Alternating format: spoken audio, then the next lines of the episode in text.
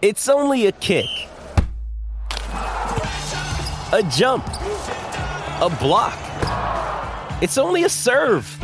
It's only a tackle, a run. It's only for the fans. After all, it's only pressure.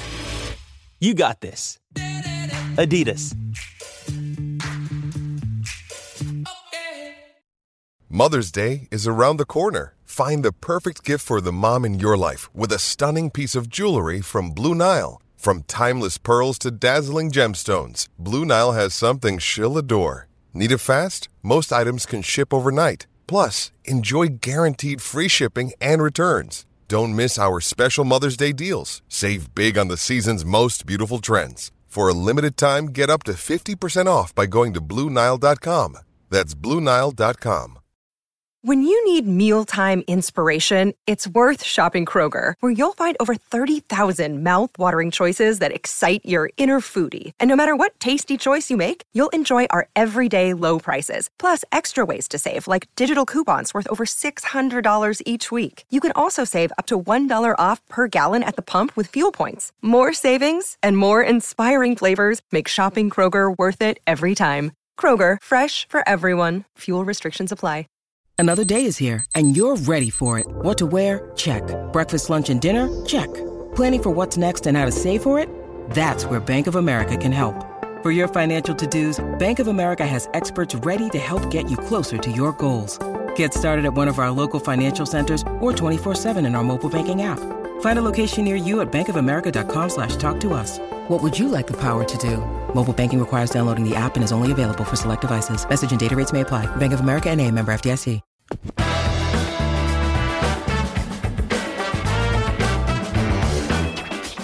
It's time for Cover 2 Broncos.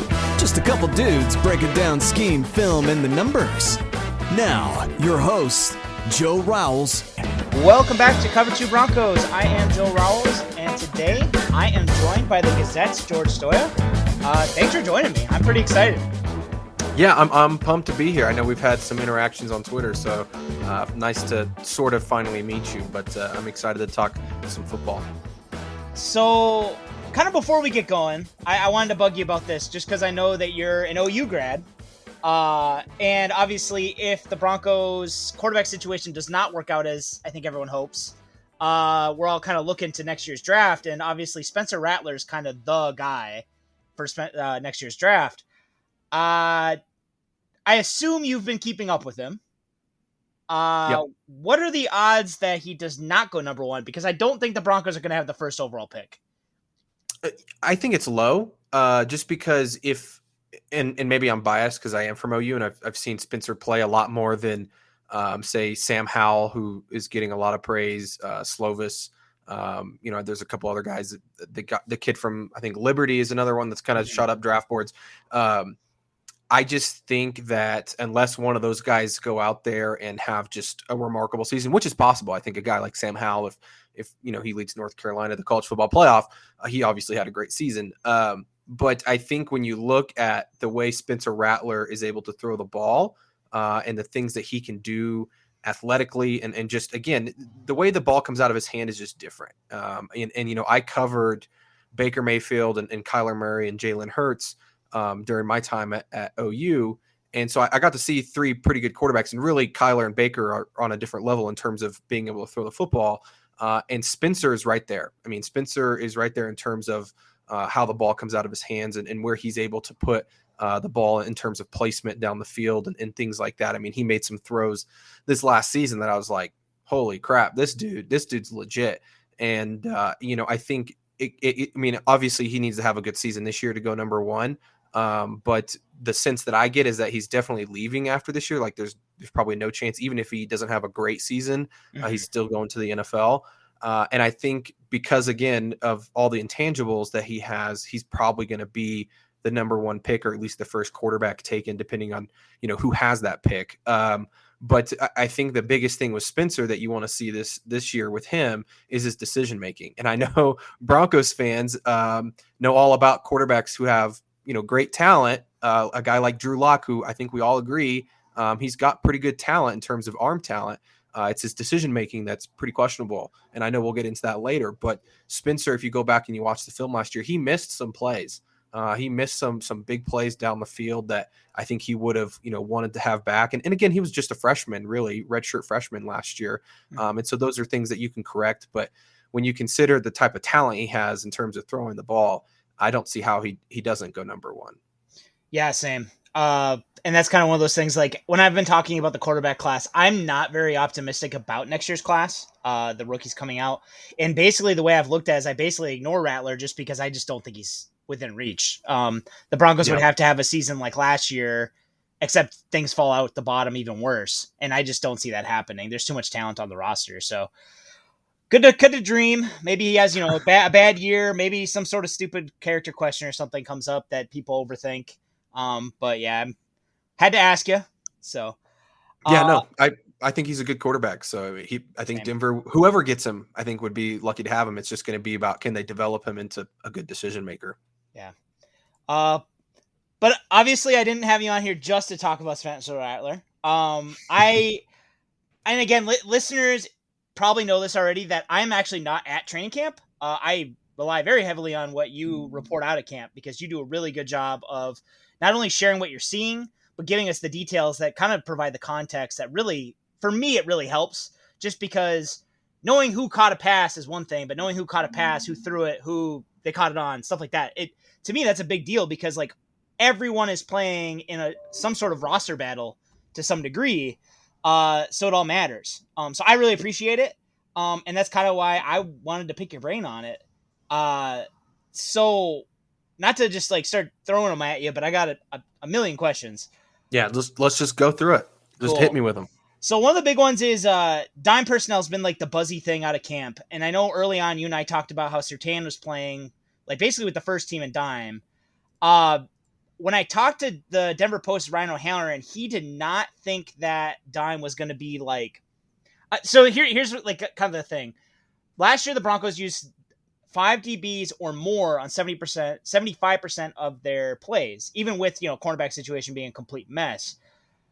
I'm kind of wondering if that that number is going to move towards more dime personnel as nickel goes down. Uh, they'll still probably use 25% ish base or heavier sets, but I'm thinking that they'll probably use more dime, probably take a linebacker off the field. Am I crazy, or does that kind of seem like what's happening?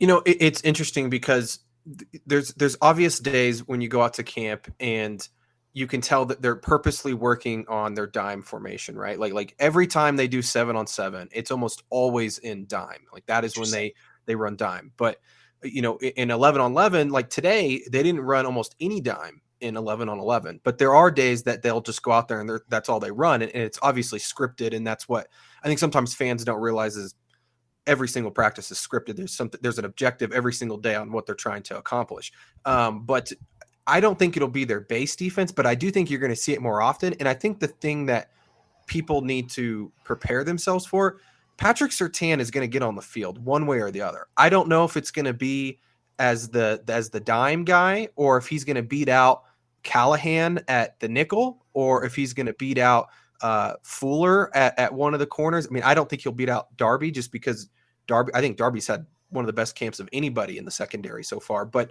uh, you know, Surtain's going to get on the field. I think we saw that in the in the Vikings game, just how good he was at outside corner, and he's you know not really played that a ton uh, in camp. He, he's you know primarily done that on the second team, not the first team, and so I think that's my biggest takeaway is they really like what he can bring to the table. And when you can line him up uh, in that nickel spot or in the slot against a bigger tight end, and, and he looks, I mean, he doesn't look like a corner out there. I mean, he looks like a, a safety uh, linebacker hybrid that can cover anybody on the field. And when you have a player like that, you have to have him on the field, especially when you're you're going up uh, up against you know really good tight ends and Darren Waller, Travis Kelce, things like that. And so while I, I don't think I, I think they're going to play a lot of dime, maybe more than they they did last year. I think the bigger takeaway for me is that Surtain's going to find a way on the field uh, because as good as Callahan is we know that he's had injury issues in the past. Uh, he's also a little bit smaller, and I know he's been great in coverage and is, is one of the better slot corners in the league. I just think that in terms of matchups, they really like Surtain, and, and Surtain's also a really good tackler. Uh, and I think we've seen that some in, in, in practices and also in the Minnesota game. I, I, just think that they really want to have him uh, you know, out there on the field in some way. And so th- that's that's why he's in the dime right now. I think that the the reason that you see those other three guys as the the three top corners is because they're all veterans, right? Like they've all been there. They they understand the defense. Um, they know you know game situations, and but I, I, think by the end of the season, you're going to see Surtain on the field in, at, in some position, some way. He's he's got to be on there in, in terms of a starting role. And in my opinion, I just think he's that good. Uh, and and again, with Fuller being on a one year contract, I think it's pretty much written in the cards that that Surtain spot starting in 2022. And if let's say Fuller has a down season, which I, I, know Fuller was was one of the best corners in the league for for quite some time, and and you know he's had some flashes out here at camp. Um, but I I wouldn't count out Surtain maybe overtaking that spot, especially you know if the season goes downhill or or something like that, and and they know Fuller's on his way out or Callahan's on his way out as well. I know he's on the last year of his contract. They're going to play Surtain. I mean, he's the future at that position. And that I was to ask you about this next, so I'm glad you touched on it because uh, you've been really consistent about how Darby's look. So like that, and I've appreciated it because again, we don't hear about Darby much in camp. Honestly, you haven't heard much about Fuller, you haven't heard much about Darby, you haven't heard much about Callahan. So knowing that Darby is at least looking good gives me hope because he's the one guy on a big contract going forward. Um, I know his cap hit this year is kind of low, but after this year, like he's going to be expensive. So the fact that he's playing well is a good sign. Uh, because like I was kind of concerned about that. Uh, I do have to wonder with Fuller. I you you hear about Fuller getting beat some by like Courtland Sutton by by Jeudy some like is that should that be a concern or is it more like what you're saying now is it more that Surtain's looking so good or is it more that like Fuller may be there might be some concerning plays with Fuller going forward. It just seems and and again it's so hard to tell because you're trying to watch certain guys on, on certain plays and, and things like that. But when, when the ball is thrown in Surtain's you know area, he, he usually makes a play on it, or he's right there when the ball is, is caught or, whatever. When the ball is thrown in Fuller's area, it's usually caught by by Jeudy or or Sutton. And, and again, I don't want to take anything away from from Fuller in the sense that everybody's getting beat by Jeudy. I mean, everybody's yeah. taking their licks. Um, but it, it, does seem like I mean, you saw the play that everybody talked about a couple weeks ago in, in the scrimmage on Sunday. Uh, Sutton just beat Fuller, and and really, to be honest, and and now I don't want to say I'm taking away from Sutton, but Sutton hasn't looked like his Pro Bowl self most of camp. I mean, he's had a few really good days, uh, but most days he looks a step slower. So for Fuller to be getting beat by Sutton, again, maybe Sutton just had a great day that day and, and had a step on him and made a great move. Uh, but I think that gives you a little bit of indication that Fuller, I wouldn't say Fuller's having a bad camp, but I also wouldn't say he's like standing out as somebody that's having a good camp, if that makes sense. Uh, and so it's interesting to see. And I don't know if that's a product of he's trying to, you know, get into the groove. Uh, if he's, you know, maybe having some miscommunication. I know I've seen that a few times at training camp where it's obvious the the secondary is having some communication problems, and I think that's mostly just because you add two new guys to it, and you have, you know, guys like Simmons and Jackson who they probably don't even need to talk to each other because they know what they're doing, uh, and then you have Callahan as well who's played with those two guys, and so I, I think that that's part of the dynamic, but again, I, I don't want to say Surtain is better than Fuller. I, I, think we still need to see Surtain prove it in real regular season football. Um, but I do think that that position could be one that changes, you know, relatively. I would I wouldn't say early in the season, but at some point in the season, I would not be shocked to see Surtain uh, play a lot over there. And so that probably is part of the reason why there's some speculation. Well, George Paton last week in Minnesota, he definitely kind of added fuel to the fire by saying that teams are calling about the DBs. And again, like now that I've seen the first preseason game, I definitely understand it because uh, I'm starting to like I'm working on a roster prediction. Kind of by the time this drops and people are listening, I'll it'll have come out. It's hard to make cuts from the DB room because there's so many guys. Yeah. Um, I at the moment I'm like juggling between like, do I keep ten? Do I keep eleven? And like they're going to have the same problem. And honestly, no matter what you do, you're probably going to be cutting a guy that'll probably end up somewhere else.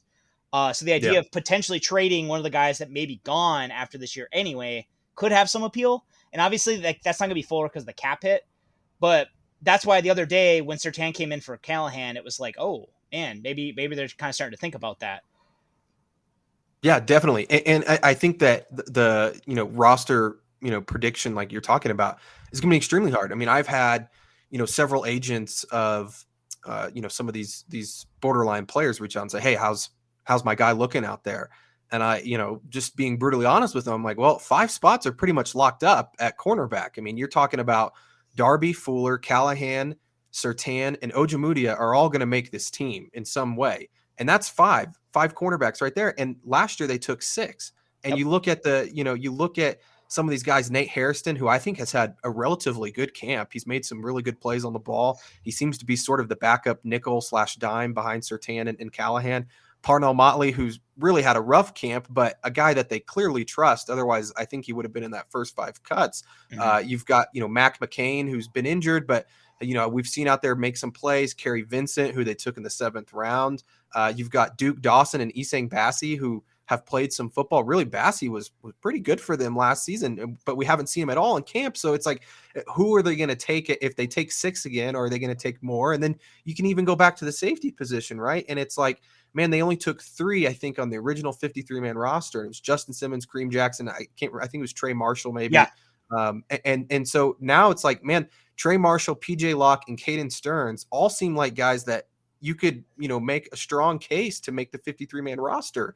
And it's like, who who are they going to pick if they stick with the same, you know, 9, 10, 11 that they took last year? So it's that that room it's a good problem to have right like that's that's i was telling somebody the other day i was like man the secondary it's they have so many guys that it's going to be so hard to cut guys but it's that's what you want, right? Like that's what you want with that group, especially after what they went through last year uh, and having to play. Like again, I don't want to bag on on Parnell Motley, but you know, having to play him last year, um, you know, at the end of the season, that's not an ideal situation. At all. Um, you know, going against the Raiders there at the, that last game of the season. So I, I think that they they feel really good about that room, but it is going to be hard to, and, and it's going to be. I mean, I, a large part of it's going to be special teams. Like I, I was mm-hmm. telling somebody, I said, if you want to be that sixth seventh cornerback to make this team, you've got to be making plays on special teams. It's the same thing with with the wide receiver room, right? Like Trinity Benson is a guy we keep talking about, and it's great he's making these plays.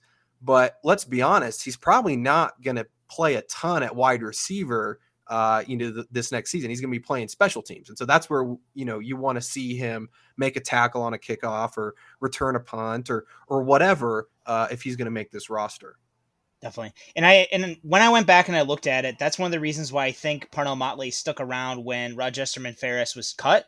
Just because it seemed like Motley showed up more in the Vikings game on the special teams, whereas I know Farris yeah. had a missed tackle that was not a great missed tackle, and I think that hurt his cause. And I and again, I have not seen practice, but if that's any indication, that that probably played a huge role in it. Uh, kind of moving from the DBs because I do agree with you, and I and the thing with DBs and offensive lines like this too they're floor positions. Your, your your talent on your roster is really defined by the weakest link in those two spots. So the fact that the Broncos seem really really loaded at DB, that's a good problem to have for sure. Um, linebacker though is kind of I would say linebacker is my biggest area of concern on the defense. Uh, not because of the starters. I trust Alexander Johnson and Josey Jewell. I don't think they're world beaters, but I think they're good enough, and I think that they're better than a lot of Broncos fans give them credit for. Um, Justin Strnad is coming along, uh, and I went back and I watched the Vikings game again this morning. I don't, and again, maybe I'm wrong, like because again, you're seeing him in practice. Based on what I've seen in the game, I don't think he's necessarily like pushing for a starting role right now. I think he's probably going to, but there was a decent bit of missed tackles. I thought he was having some issues getting off blocks. I think, and again, all this stuff, he's first first game really, so like right. it's not a huge concern. Um, I mean, he definitely looked like the best linebacker the Broncos had in that game. But I know that there's a lot of excitement about him. Um, am I am I wrong? Like, do you think he's going to push one of the guys early, or do, like have you seen him getting a guy off the field for nickel? Yeah. So a week ago, if you would have asked me this question, I would have said yes. Um, I think that he's taken a dip down. I don't think he played relatively good against the Vikings. I thought he had a very um, average game uh, considering how much he played. And I think if he was really pushing for that for one of those starting spots, he Josey Jewell wouldn't have just been automatically right back in with the starting lineup. And I know that that maybe some of that is just Josey is is a veteran and he's been around and he's a smart football player, and so they just put him back in. But he's gotten all the first team reps, at least that I've I've seen the last you know uh, few days since since the game on Saturday and since Josey's return. So I, I think that that's a pretty good indication that Josey um, is going to keep that job. And and to be honest, going into camp, it wasn't. I know that a lot of people kind of circled Josey as the person to maybe lose one of those jobs. I always thought it was going to be Alexander Johnson, uh, and and that's just based off of what Vic said during OTAs. You know, back in in June, he he's talked about both linebackers, and and and really, but he he singled out AJ as as a guy that really hasn't um, picked up the fundamentals well at times. Uh, hasn't always you know been in the right spot at the right time like he's supposed to be. And that's one thing about Josey that is he the most athletic football player? He's not. But mm-hmm. is he always? Uh, he gets beaten coverage every once in a while, but he does he does he doesn't seem to miss assignments if that makes sense. Like he he know he understands where he's supposed to be. He's making a lot of the defensive play calls. Uh, again, he's he's a he's a really smart player. So I think that when you look at that competition, I think that if if anybody's going to maybe lose their job, it'd be Alexander Johnson. But really, I thought Alexander Johnson's had a pretty good camp. Uh, he's looked like he understands what's going on a lot more than maybe he did a year ago. Uh, and I think you're right.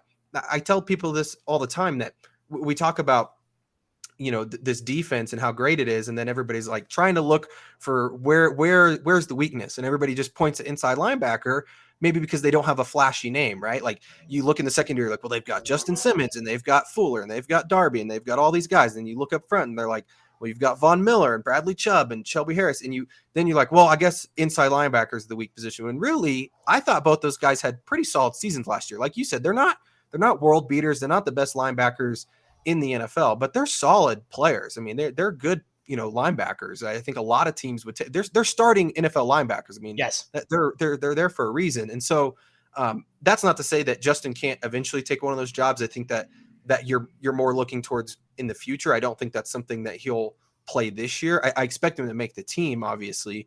Um, you know, Baron Browning, I think throwing into that mix is one that is really interesting because he is extremely athletic uh, and is a guy that I think can provide a lot, but we just haven't seen enough from him in practice. I mean, it's been two days, um, and he looks like he understands what's going on, but again, you, you don't really know until they get into a game situation. So I, that's one guy that you know people keep asking me, who should I watch on in, in Seattle? And it's like Baron Browning. I, I think yeah. Baron Browning is a guy that everybody should keep an eye on because I'm not saying that he'll go in and steal a job either, but I do think his upside is higher than say a Justin Strnad.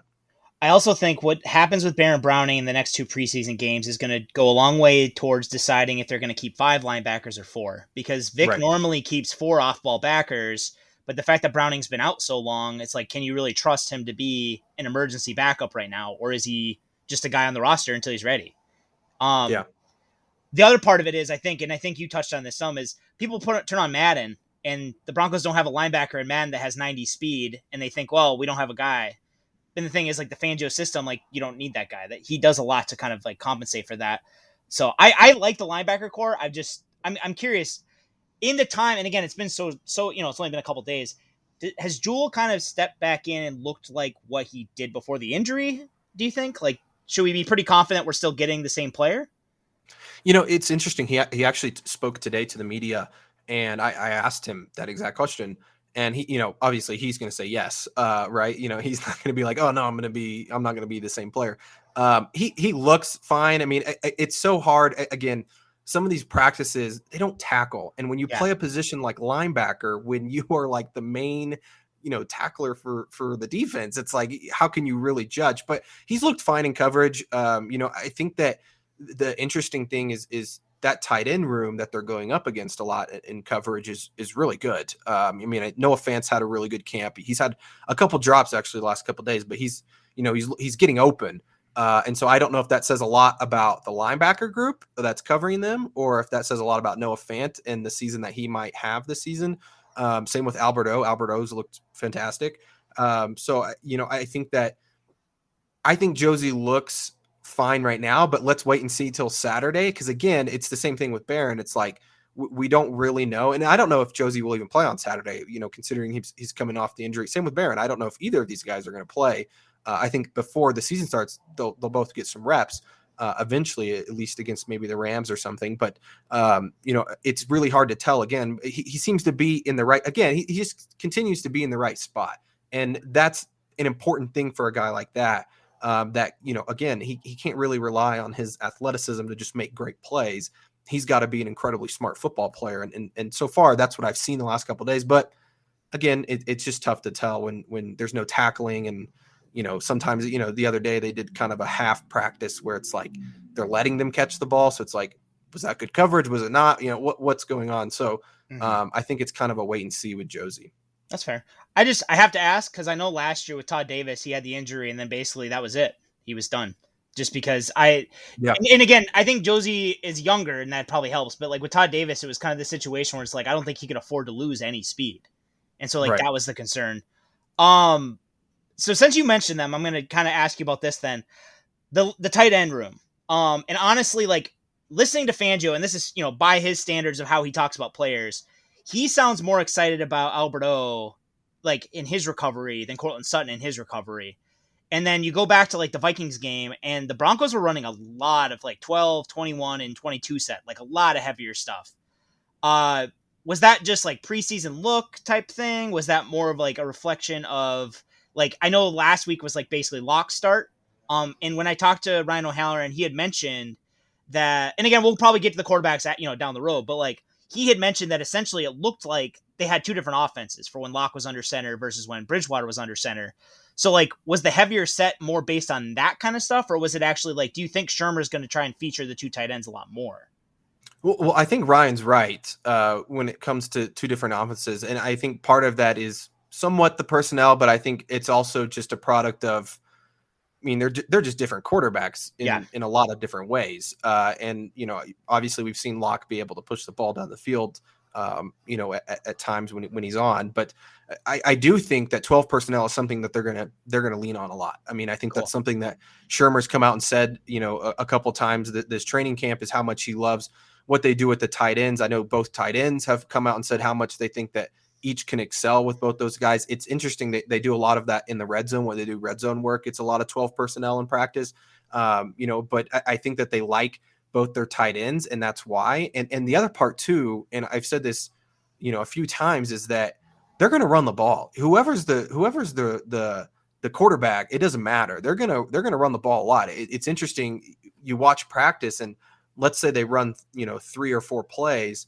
Two or three of those plays are always run plays. And I don't know. And again, this is sort of my first training camp uh, ever covering the NFL. So I don't know if that's something a lot of NFL teams do where they just practice a ton of run plays. But in my mind, if you have a quarterback competition, I'd be throwing the ball a lot to see who is, you know, being the better quarterback. But they're putting a heavy emphasis on the run, and I and I'm not saying that's a bad thing, right? Because I think that they have a really talented running back room, and I think this offensive line uh, can be pretty good. Uh, and so, but I, I do think that you're going to see them run a ball, run the ball a lot, and it's going to be in 12 personnel. Um, they're doing a lot of things through the tackles, off the tackles, and things like that. Javonte Williams has looked really good in those situations when you when he runs off the tackle or in between the tackles or whatever. Um, and, and so I think that you're going to see that a ton just because they're going to run the ball a lot, and I think that they feel confident in both Fant and Alberto uh, as blocking tight ends. And same with same with um, Eric Sauber. Saubert, who so who's looked honestly, I he's looked really good. Um, I, he's a he's a he's one of those guys that again is one of the more underrated players that I don't think we talk enough about. He's looked good in the passing game, but you know he's been really good in the run game. And, and another one is Austin Fort, who I think it was Alberto or Noah Fant uh, that came out the other day and, and said that he's taught that room a lot about blocking uh, and, and the way that he approaches uh, blocking in the run game and things like that. So when you hear things like that, uh, it makes you think, okay, they're really putting an emphasis on you know running the football and and, and having two tight ends and and doing those sorts of things in the red zone. And I I don't know if that's a case of they don't trust the quarterbacks and so they're just going to run the ball a lot, or they just feel really confident in their run game. And and and that's something. And again, I think we saw it a little bit in the Vikings game. They came out ran the ball right down the right down the field to start the game, and then they turn around and did the play action that opened up the pass to, to Hamler. And I think that that's what they're going to try and do. You know, a good a good chunk of the season, especially if Drew is the is the quarterback. We've seen Drew is a, a different. He's he's a much better player when they are in play action. Uh, We've seen that time and again in his career. So I, I think that that's something they're going to lean on heavily. Cool. And as somebody who is uh, kind of like a tight end aficionado, I am not. I'm not at all opposed to that. I'm actually really excited. Yeah. Plus, Alberto, and again, like he's recovering from the injury, so like some of it may be limited, but like based on what we saw last year, he looked like a future All Pro. And like I already, I've believed in Noah Fant basically since they drafted him. So like I'm excited to get those two on the field together because. And again, like without the murderers and stuff, like you basically have like a, a mini version of Gronk and Hernandez um, and the fact that you can just cause mismatches up and down the field, and it's it's Yeah. exciting. Uh, yeah, well, and, and, and looked. I mean, again, sorry to cut you Oh. off there, but Fant has looked really good. I mean, he's just he's just getting open, and I know he's had you know a couple drops the last couple days, and that hasn't been the case most of camp. But he but he is run, he's running like wide open, and it's like how do you forget about about that guy? I mean, he's huge, uh, and so for that to happen, I think that obviously they're they're, they're calling good plays, one, but also Fant is Fant just looks really good. I mean, I think he's he's poised to have a big season if he stays healthy. Yeah, well, and that, and like I, th- I just think like their overall athleticism off of play action is going to just create these situations where linebackers can't win, and yeah. that's that's a good way to kind of minimize any questions you have about the quarterbacks. Um, Caden Sterns, we you mentioned him a little bit. Um, and again, like the safety battle. Here, here's the thing that's really interesting to me about the safety battle, and I know we touched on it a little bit. Like I know I'm getting back to DBs, but I, I just wanted to touch on this a little. Trey Marshall was a, was supposed to start the Vikings game, but then on the kickoff he got hurt. So like Caden Stern, I assume it was Caden Sterns that wasn't going to be the starting safety, and then him and him and PJ Locke both looked like. Again, if either one of them were cut, I would assume that they would end up on another roster very, very quickly, um, which is going to create an issue, interesting issue down the road because Trey Marshall at some point is probably going to be back. Um, but basically, like I've heard you guys talk about Caden Sterns all through camp. Like the hype, it seems warranted, yeah. Oh yeah, he's he's um he's legit, and and you know it's it's funny. I, I wrote it in uh, a, a pretty in depth feature story on him. I think about a week ago, and you know when you look at his stats at Texas, you, you, obviously the freshman season pops out. He had a great freshman year. I think he was the Big 12 Defensive Player of the Year. Um, you know his freshman season, and, and he had these great high expectations. And, and, getting to talk to people that knew him at Texas and and his you know his his family, um, and again, obviously they're a little biased, but um, you know they talked about the injuries he had, and and you know he really struggled with a knee injury his last two seasons at Texas, and that would explain why the production dropped. I mean, his brother was telling me about how there was there's games that he could tell that Caden was not he should not have been playing. There was no reason for him to be on the field, and you know, talking to Caden this year at camp, he said he's the healthiest he's ever been. And I think that's a, lo- a large part why we're seeing him have so much success because there's a lot of people, if you would have asked, you know, around a couple, you know, a couple years ago, three years ago, they would have said Caden is maybe the top safety in that class, right? You know, yep. he's he's up there with uh, the kid from TCU and and uh, UCF and, and those sorts of things. He was a you know a high high round draft pick. So to get him in the fifth round and now he's healthy, um, it's for real because again, it, it, seems like every single time, and I say this ironically, the day he he got beat actually today on a, on a touchdown pass, but it seems like every time the ball's in his area, he makes a play on it, and, and today was one that really it wasn't his assignment. Uh, you know, it was a, a, deep ball to Benson, and he just caught up to it and almost made a play on it, but. Um, he seems like he's the future of that position. And I think we all kind of know, again, the writing is on the wall for a guy like Kareem Jackson, who's, you know, on a one year deal that He's probably not going to be back in 2022. I think they would rather go in the direction of a young guy like a Caden Sterns. And I think that's why, and I think we all kind of just assume this.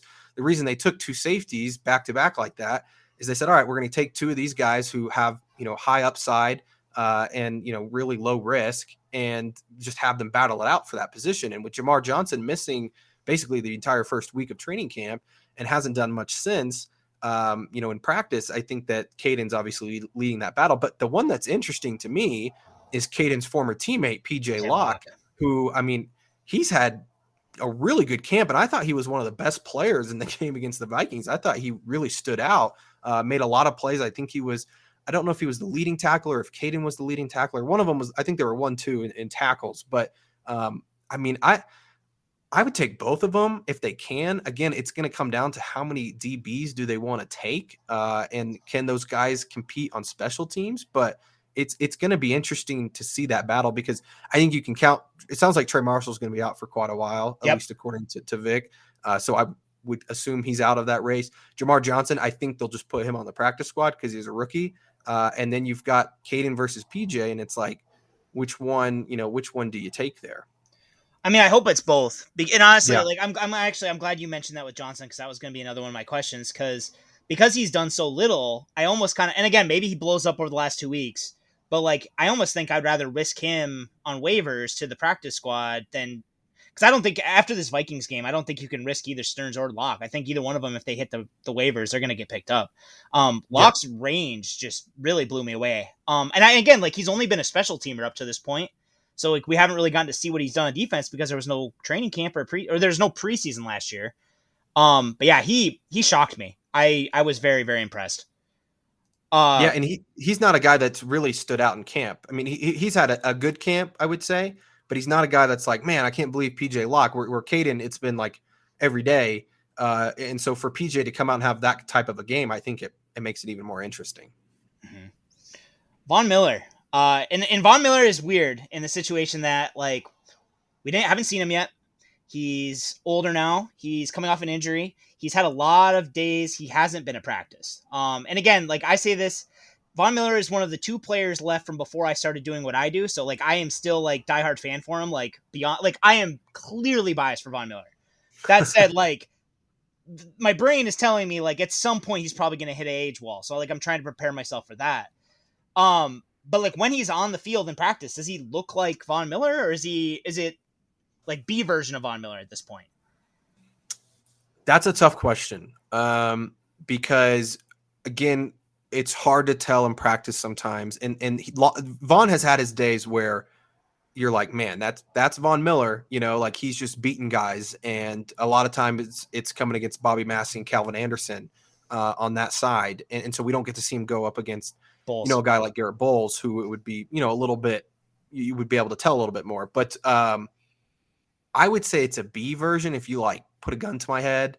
Um, and that's not to say he's not still a good player. Um, no. I think that he's a guy that you know, the B version of Von Miller can still get maybe get you eight to 10 sacks in a season. But I think, you know, when you're paying him whatever it is, eight million, 18 million dollars or whatever it was to pick up his option, you know, is, is that, you know, is eight to 10 sacks worth that $18 million? Uh, maybe, maybe not. Uh, but I, I do think that there's, what, what needs to happen for Von is Bradley Chubb needs to stay healthy. If, yeah. if if Bradley Chubb is healthy on that other side, that opens up a lot for Von.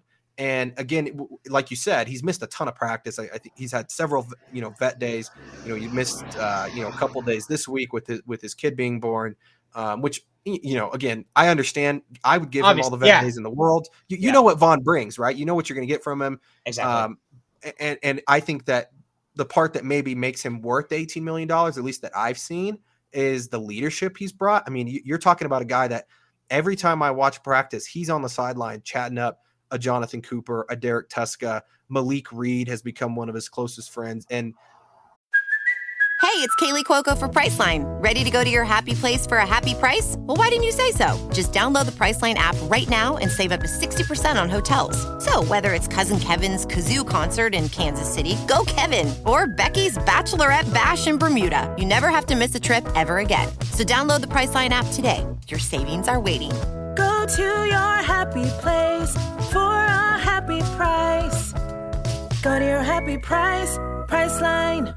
With threats to our nation waiting around every corner, adaptability is more important than ever. When conditions change without notice, quick strategic thinking is crucial. And with obstacles consistently impending, determination is essential in overcoming them. It's this willingness, decisiveness, and resilience that sets Marines apart. With our fighting spirit, we don't just fight battles we win them. Marines are the constant our nation counts on to fight the unknown. And through adaptable problem solving, we do just that. Learn more at marines.com. You know, if we're being honest, if this is Von's last year in Denver, one of those guys is going to take that spot. And it's going to be important for them to live up to maybe not Von's expectations, obviously, but, but be a, you know, a solid player at, the, at that outside linebacker spot. So I, I think that that's important. But I think it's just going to be really hard to tell until he gets out there because it also seems like there's some days that Von Von is all in on practice, right? Like there's some days that, and I don't want to say he's like slacking off or anything, but there's just some days that you can tell he's all in on, you know, trying to be the best Von Miller, and there's other days where he's like, eh, whatever, you know, and and you can see that, and there's also days that you can tell the coaching staff is just saying, hey, it's not a vet day for him, and he goes through all the individual stuff, but then he maybe only does like two or three snaps on team, and you know, you can't really tell. Again, there's so many plays that they don't blow dead where maybe he got to the quarterback or he would have, you know, reached out and, and got a, you know, a strip sack or whatever. Um, and so it's hard to tell, but I would say right now it's the B version, but it could easily be the A version. I, I think maybe he has a different gear when, when the season starts. Cool. I will uh, try to adjust my expectations though uh, a little bit because, well, here because here's the thing, uh, and again, I like the narrative about Von Miller based on 2019 was that he had a down year because the sacks were down, but he had more than double the pressures any other member of the Broncos had. And then Bradley Chubb had gone down, you know, week four. So basically, for the the last 12 games of the season, Von Miller was the pass rush. I want to say, and Yeah. again, I, I don't have the number right in front of me, but I want to say he had uh, 63 pressures by Sports Info Solutions charting. The next closest Bronco was Shelby Harris with 26. And then after Shelby Harris, I think it was Derek Wolfe with 10. So like it was just Wow. yeah, it was just something insane. So it was just one of those things where if the Broncos are getting even like a B version of that, I'm still quite excited. Um, especially when you consider how much help he'd have around him to like still kind of like take the pressure off him. So uh speaking of that though, the defensive line obviously was and, and you've you've shared this quite a few times. They've ruined practices um at times, Yep. like early in camp. And and again, I'm sky high on Dre'Mont Jones based on what I saw from him last year. Shelby Harris has been quietly very, very good for a long time. Like the the national media kind of sleeps on him, but he's one of the better gap shooters in the league. And Mike Purcell is very good at what he does. He's a very good role player. Um, how much of that do you think like them ruining practice is them being very good, and how much of that is like maybe issues on the interior offensive line though? I, I think it's a little bit of both. Um, and I would lean more towards the pass rush being really good. Um, I think that when you, I mean, you just mentioned the guys, Shelby Harris is having a good camp. Um, you know, he looks every bit worth of the money that, that they're paying him.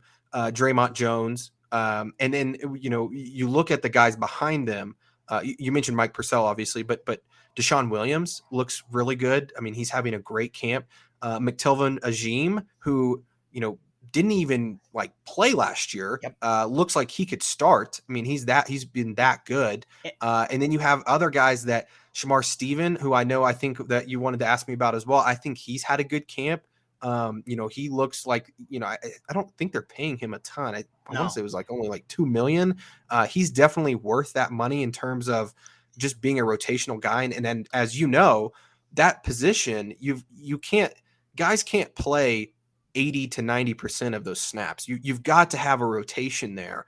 And to have a guy like that and then McTelvin um, and DeShawn Williams, I think that that really helps them in terms of the rotation. So I think again, it goes a little bit both ways because I, I do think the offensive line has had its struggles this camp. I think Lloyd Cushenberry is a guy that's that's taken a step in the right direction.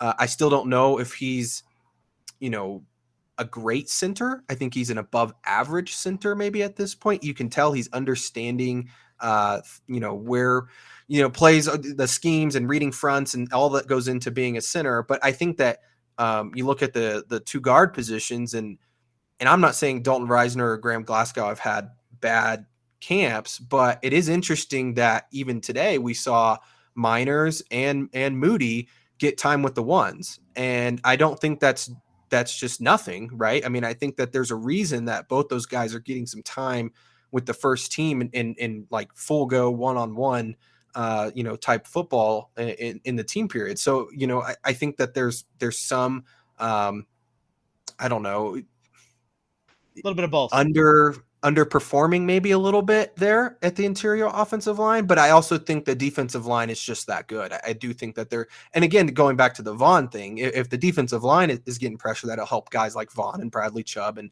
and all that goes into that. So I, I think that this is probably again the entire defense. It just seems like the depth from last year to this year is just considerably consider considerably better, and that's not just from free agent pickups, but that's just guys like again, DeShawn Williams stepping up, Mike Purcell being healthy finally, uh, and you know McTelvin Agim becoming a player that I'm not sure a lot of people thought he could be this good, at least from what we've seen. when he was drafted, uh, I talked to a buddy who does you know does a lot of draft stuff, and he basically told me like I think he's going to be the steal of the draft. And again, Wow. at that time, I was like, I like him. I don't know if I like him that much, um, but I you know I took note of it. And then he didn't play last year despite all the injuries to the defensive line. So it was definitely I was I was very eager to see what he has this preseason. So the fact he hasn't played yet is kind of a bummer for me, but I'm definitely Yeah. excited to see him out there because I have heard like what you're reporting. So I'm excited to see him because he was a five star recruit. Uh, he chose Yeah. Arkansas, but he had he had offers from like Alabama, Auburn, you know, all the places. So definitely excited Yeah. to see him in see him in action. Uh kind of moving to the receiver room because that's that's an interesting one just because Benjamin Albright of KOA reported that the Baltimore Ravens have called about Tim Patrick. And again, the, the Baltimore Ravens are at a spot with their wide receiver room where they're probably calling everybody about everybody because they've lost Bateman at this point. I think Sammy Watkins is out. But at the same time, the Broncos are pretty deep at receiver. And Tim Patrick's an RFA, so it doesn't cost anything to move him.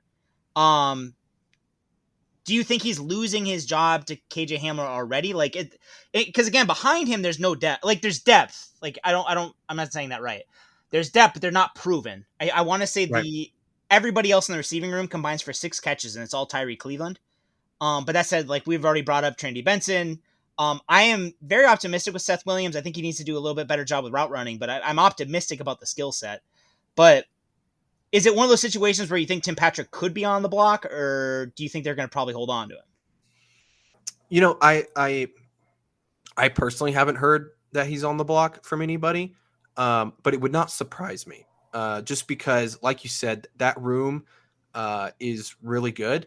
Um, I think the biggest thing for if he's on the block, that would indicate to me that they feel really good about Courtland Sutton being healthy, and they also feel really good that KJ Hamler is going to have a breakout season, which, you know, I, I wouldn't say that's false. I mean, I, KJ's looked phenomenal. Uh, now, can he hold up for an entire season? We've seen he has injury issues in the past, and I think that's kind of what is holding up this this kick returning, you know, battle between him and Diontae Spencer, who, you know, I think Spencer's a great returner, but um, he doesn't offer a whole lot to the offense. And I think in a perfect world, they'd rather have a guy that does both, right? You know, mm-hmm. uh, you know, can can go catch passes and return kicks. Um, but you know, the, the interesting thing with Tim is he had some really good practices to start camp, and you know, I think he had one day where he caught two or three red zone touchdown passes um, in one team period, and it was just like he was on fire. And since then, he's been hurt, and we haven't seen a whole lot. I mean, he was out there today in pads, um, but he didn't participate in any of the team periods. And so when that happens, and, and Tim's a good player, I think we, we saw that last year. He's one of the more underrated guys in the league at, at wide receiver. Um, but when that happens, you're going to have other guys step up, like a KJ Hamler, like a Trinity Benson, and, and, make plays. And it, you know, maybe maybe it makes the GM or, or the coaching staff wonder, oh, well, maybe we don't need Tim Patrick. Maybe we can go get uh, a pick for him or, or whatever, um, and, and you know tur- turn it. And when you have such a deep room and, and and things like that, but but the other issue you have is again going to injuries is like can KJ stay up for a season? Do you feel confident that Courtland Sutton can be the old Courtland Sutton uh, and have you know a Pro Bowl type season or even eighty percent of that, right? Because if if he doesn't and you move on from Tim Patrick, then you're just sitting there with Jeudy and Hamler, and it's like I don't know, that's a tough spot. So I think that again, I'm not the GM or and I haven't spoken to anyone that that said, "Hey, you know, he's mm-hmm. he's on the block." But if I, I think that they want to see how he performs this next couple weeks, I would bet. Um, like I I wouldn't be shocked if he plays in the Seattle game and and you know if he makes some plays, then obviously I think that he's a guy that they want to keep around. I, I don't know. It's it's a it's a tough question to answer because again, that wide receiver room is so interesting because it does feel like they have depth, but there is a drop off at some point, right? Like like they have Jerry Jeudy, who's great, Courtland Sutton, who we think will be great again, KJ Hamler, who we think c- can be great, and then you have Patrick, who we know is good, and then after that, it's like okay, who who else? You know, Tyree Cleveland really hasn't proven himself. He's actually had probably a, not a good camp at all. Uh, and then you have Trinity Benson, who, yes, he's having a great camp, and I've like bought his stock from day one. But even I know that w- we got to wait and see on a guy like that.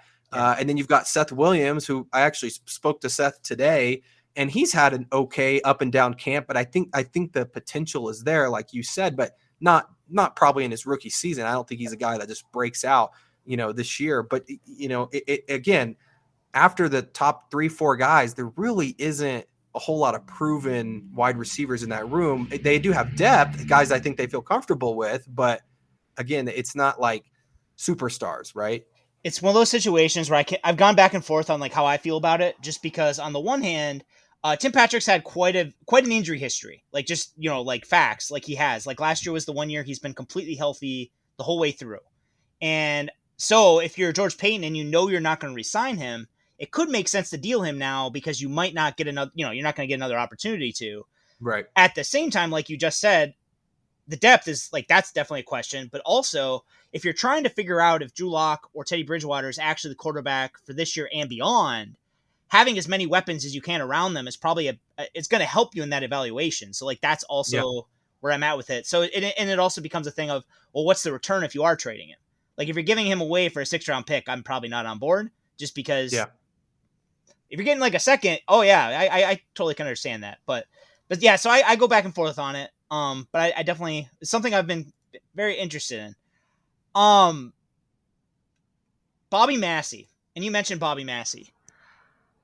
I it looks to me like he's run away with the first team job. Like basically every day he seems to be with the the the starting group. Um, I know Calvin Anderson. Again, everything I've heard out of camp is Calvin Anderson's playing with the twos. He's playing the swing job, and I know Fangio has said that the competition's still open. Um, and then based on the Vikings game, like Calvin Anderson definitely looks a lot better than last year. So like I'm not trying to douse any you know anything on him, but it looks like it's Massie's job at RT one. Am I am I wrong there?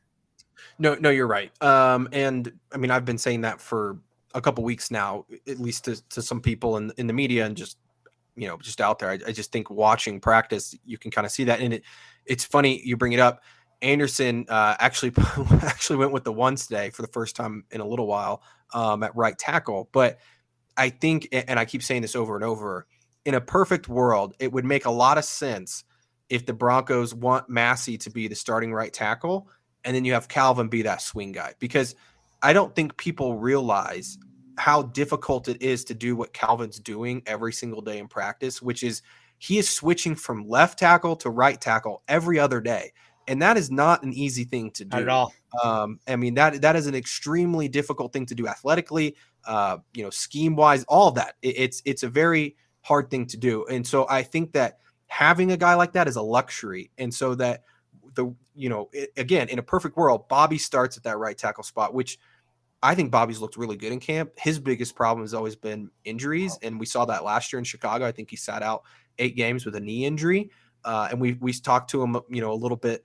Uh, I think last week, and, and he, you know, spoke about that he feels healthy and that he feels the best he's ever felt. Which, you know, of course, that's what he's going to say. But if that's true, uh, I think that he's he's a better player at that position. One, uh, than Calvin, and that's not taking anything away from Calvin. I think Calvin's had a pretty good camp, uh, and I think he's a, he's a he's a good tackle. But I think that when you can have a guy that can go from left to right, uh, and you know we saw last year him come in and, and play for Bolles in that Panthers game and, and play relatively well.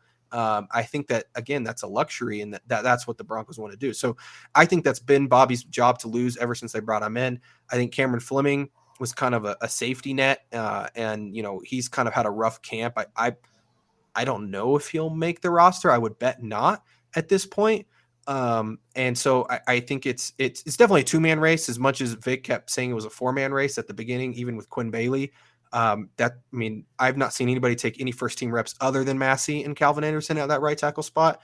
Uh, and when it's mattered, uh, it's been Massie.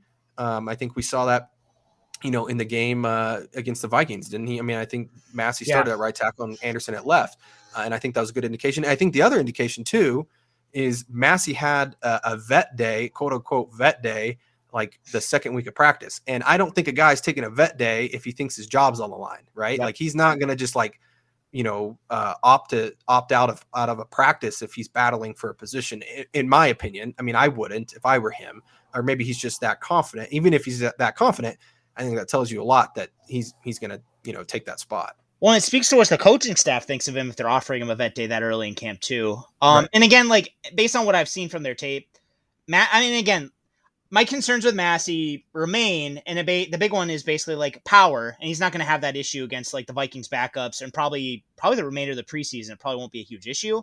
Um, but that said, like he has good hands, he uses his length, He's mobile for a man as tall as he is, so that's helpful. He knows how to get downfield and position himself to block off people. The thing that really impresses me with Anderson is his hands have gotten better. I still think he needs to get stronger, but again, like that, yeah. You know, just be picking nits a little bit. But his mobility is really it's it's good. It's quite good. And honestly, he looks like a natural left tackle. So the fact that he's able to do the swing is really really helpful. Um, and for listeners, again, like I understand, like obviously you want all the young guys to start, but the thing is, like most teams in the league, and like Brandon Thorn from formerly of the Athletic, now he has his own site for trench warfare, has mentioned this before. Most teams do not have depth at tackle. It's very hard to Yeah. do so. So if the Broncos actually have a starting caliber depth player in Calvin Anderson, like they're ahead of a lot of other teams in the league. Yeah, definitely. Um, we already touched on Cushenberry, uh, so I'm not gonna beat that one up too much. Um, with as far as Muti goes, do you think he could steal a starting job out of camp, or because because the big thing I'm thinking with this, and again, like I I personally, as long as Graham Glasgow and Risner are on the roster, I don't think that's probably gonna happen. But the thing that I'm kind of like wondering is the Broncos have a lot of depth on the interior offensive line, so you start to wonder if they if they and again Paton didn't draft Risner, didn't sign Glasgow. So you almost start to wonder if he's going to start to look around and see if he can try and trade one of them to potentially bring in like talent somewhere else. And again, I don't know if you've heard anything about that, but it's just, and again, just throwing it, you know, out of left field. Right. But but you do that if you have that much confidence in Muti, and it sounds like Fangio does. Right. And, and Muti's arguably been the best guard in training camp so far, in my opinion. I mean, he he's been that good, um, and I know that a lot of that is coming against the twos uh, most days. But um, you know, I, I think the interest the interesting thing for me, and correct me if I'm wrong, but I always thought Graham was was a really good center, uh, and that's not to say he's he's he's better at guard or center, but I would I would consider, and you don't want to just bench Glasgow, but uh, with the struggles that you've seen from Meinerz at center, I wonder if there's a situation where you move Glasgow to to center and you put Muti in at guard. Uh, and if Cushenberry's struggling, or or you don't trust Meinerz, let's say Cushenberry goes down and you don't trust Meinerz to go in there because he has had a lot of struggles at, at snapping the ball. But um, I wouldn't rule out Muti stealing a job. I would say it's a low percentage to start training camp. By the end of the season, though, it, it's sort of like, uh, I guess not the Surtain, you know, analogy that I gave earlier, where he, you know, I said by the end of the season, I would see, I think Surtain will be starting somewhere. Um, but I would not be shocked if if Muti, if Muti, you know, beats out Glasgow or, or like you said, maybe they move Glasgow or, or Risner or one of those things. But uh, Muti definitely seems like the future at guard, uh, and they are really high on him. And he just is, he's really physical, uh, and I think Yeah, that's is. something that you know Glasgow. I'm not saying Glasgow isn't physical, but it, you can tell there's a difference there in terms of just pure like I think it was Bolles that said he's just girth. He just has girth and like this just like strength to him. And and that's definitely Muti. And so I think and, and again, this is looking into the future, but I think I would not I would definitely not be shocked if he's the starting right guard or left guard uh come 2022. I just don't know how quickly it's gonna happen. And again, we got we got to see it against you know first team defenses and and you know talented defensive linemen up there that we really haven't got to see a ton of yet. Um, but I can tell you he's having a great camp. And again, like I said earlier, there's there's a reason Meinerz and, and Muti are, are getting some play with the ones. I mean, they're they're they're not just doing that to do that. Uh, that's not just to give Graham Glasgow a, a break or Dalton Risner a break. I mean, obviously both those guys are, are playing really well. And and I, I don't know if you were going to ask about Meinerz, but Meinerz looks a lot better at guard uh, than he does at center. And I don't know if That doesn't surprise me. yeah, I mean, I mean, obviously he he didn't play center until the Senior Bowl, um, which is like two like three days, right?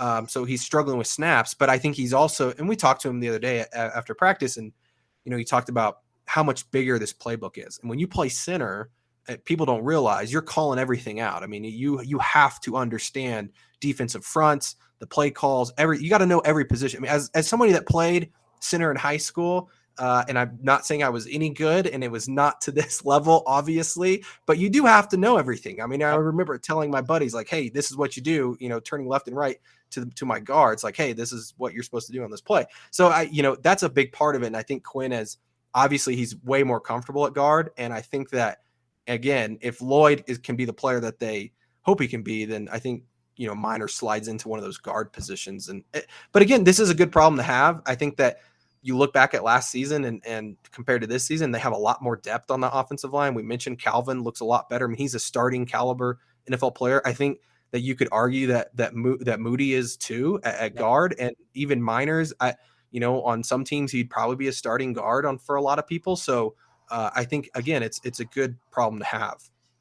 Yeah, I agree. And also the other thing is it, it's a hedge against like an upcoming like next year like the Broncos can't cut Graham Glasgow this year based on like the contract stuff. I think it would cost them 17 million dollars in dead cap. Makes no sense. They could trade him, couldn't cut him.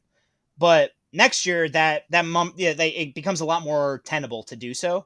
And then Dalton Risner's contract's coming up pretty quickly, just like Drew Lock's contract's coming up pretty quickly. So having depth behind them that could potentially step in if the number gets too high for you is a good problem to have.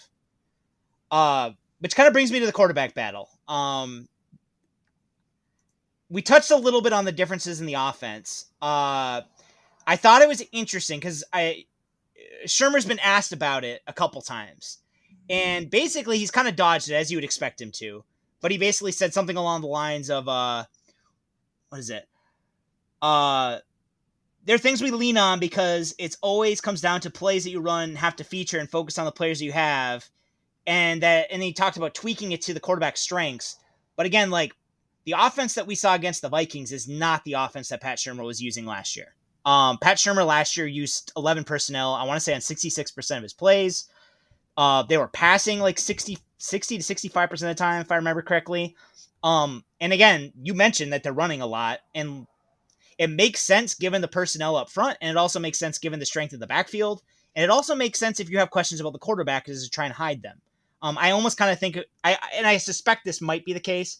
I almost wonder if they're going to try and do a version of like what the Browns did last year, where they tried to like basically do motion and play action and kind of help the quarterbacks as much as possible by basically trying to mitigate like the concerns about them and just basically taking the ball of their hands as much as possible. Yeah, yeah, no, I think that the Browns are a perfect example for that situation, and you know, I think obviously being biased from Oklahoma, I think Baker's a little bit better. Uh, I do too. Than, I do too. You know, uh, but but I do think that there was a lot of things that Browns did to you know obviously uh, hide some of maybe his um, you know I don't know if disabilities is the word, but but things he can't do. Whatever. I, I, I the word is escaping me. But but I, I do think that that's something the Broncos are going to do a lot of this year, and we saw that in in the Vikings the Vikings game is is it's definitely a different offense than the, what they were running last year, and I think that they're gonna they're gonna again they're gonna lean heavily on the run. I think they're gonna run the ball a lot on first down. Um, which I know some people are for and some people are against, and uh, those sorts of things. But I think last year they, I think there was there was a part of Shurmur, and you know I didn't come into the season till I think I think it was the Falcons game was my first game I covered. So I didn't get to see the beginning of the of the season, but I think there was a belief, and you can correct me if I'm wrong, but at the beginning of the year, there was a belief that Drew was really going to be uh, this great quarterback that you could gunsling and you could throw the ball around and do all these different things with him. And I think Shurmur bought into that as well. Uh, and that's why you saw them throw the ball so much last year and, and really trust in Drew. And obviously that backfired and and Drew wasn't the quarterback that they thought he could be, at least last season. Uh, and so I think that they're going to take it a little bit more slow, if that makes more sense. And they're going to run the ball a lot and they're going to trust. And, and I think Vic also, I would assume Vic maybe had some say in this and he knows how good his defense is going to be. So he's like, just run the run the clock when you're when you have the ball and we'll let our defense win us some football games. And I think that that mindset, and again, I'm maybe I'm speaking for Vic here, but I think that mindset from Vic is going to play into who he picks for the quarterback battle. And that's why I mean, I had this conversation the other day with somebody that, you know, if Sean McVay is is the head coach of this football team, who is going to be the starting quarterback? It's going to be Drew Lock, right? Like, I, I don't think there's any world that Teddy Bridgewater wins this battle if Sean McVay or say Cliff Kingsbury or somebody like that is the the head coach. But with Vic, who is going to trust in his defense, which he should, right? I mean, the defense is extremely talented. That's his strength. We, have seen that time and again. Uh, you're gonna. You, I think that there's a scenario that he just picks Teddy because Teddy is the quote unquote safe choice, right? Uh, which honestly isn't the case a lot of days. I mean, we saw him throw an interception today. I think he's thrown more interceptions in training camp than Drew overall and less touchdowns, but it, you know exactly what you're going to get with Teddy. And that's where that's where the quarterback battle is won and lost in my opinion is Drew has to go out and take it. And right now I think he is. I think he is leading the battle right now and if you were to ask me who should be the starting quarterback, I think it should be Drew. And and that's no matter what happens on Saturday. I think it should be Drew. I think Drew has a higher ceiling.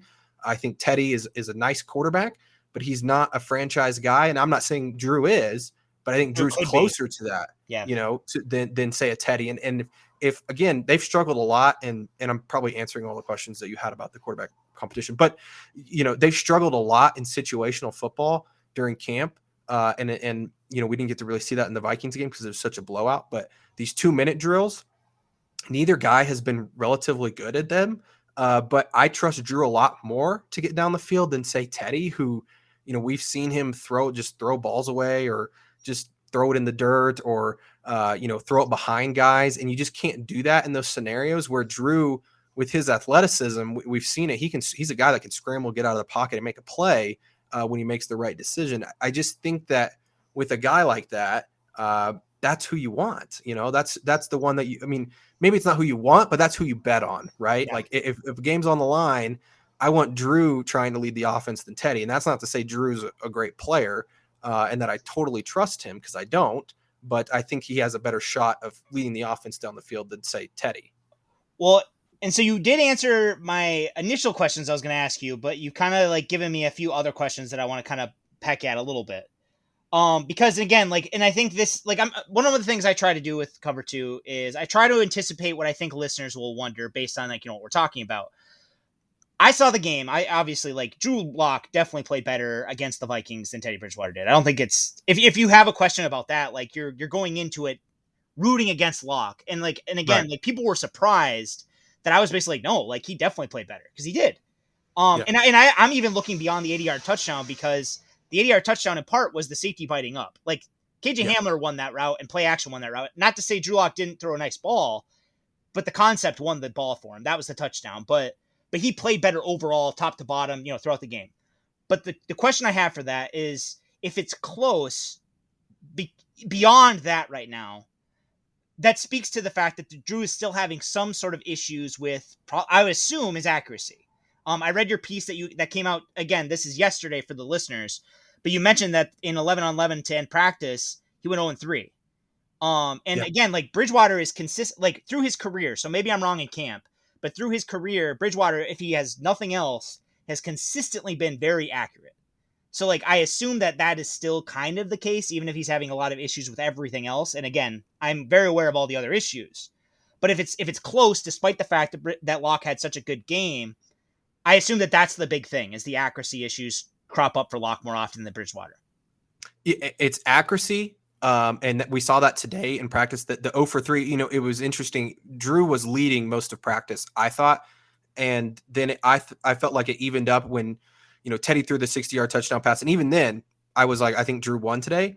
But then the last team period for Drew, at least when he was in there, um, you know, he went, they did like the situation where they were trying to go down and score. I don't, I don't think there was a time limit or anything, but basically, like you kept, you get, you get to keep playing if you get first downs and he threw three straight incompletions and they they went for or they they they ran they he threw two incompletions they ran the ball then it was like a fourth and five and he threw another incompletion. And all three passes the guy was open and he just missed them and it was just bad throws and there, there was a couple that you know maybe the pressure got to him whatever and, and the defensive line had a great day. But those sort of things can't happen right? Like yes. and we didn't see that in, in minnesota. I thought the best play he had and everybody's touched on it, is the one to Jeudy on third and I think it was like third and four. Yes. And he, he sat the in the pocket. Yeah. And he delivered it to Jeudy. And I thought the worst play that Bridgewater had was a similar type play. I believe it was it was a long third down because I, I think they got a holding penalty or something.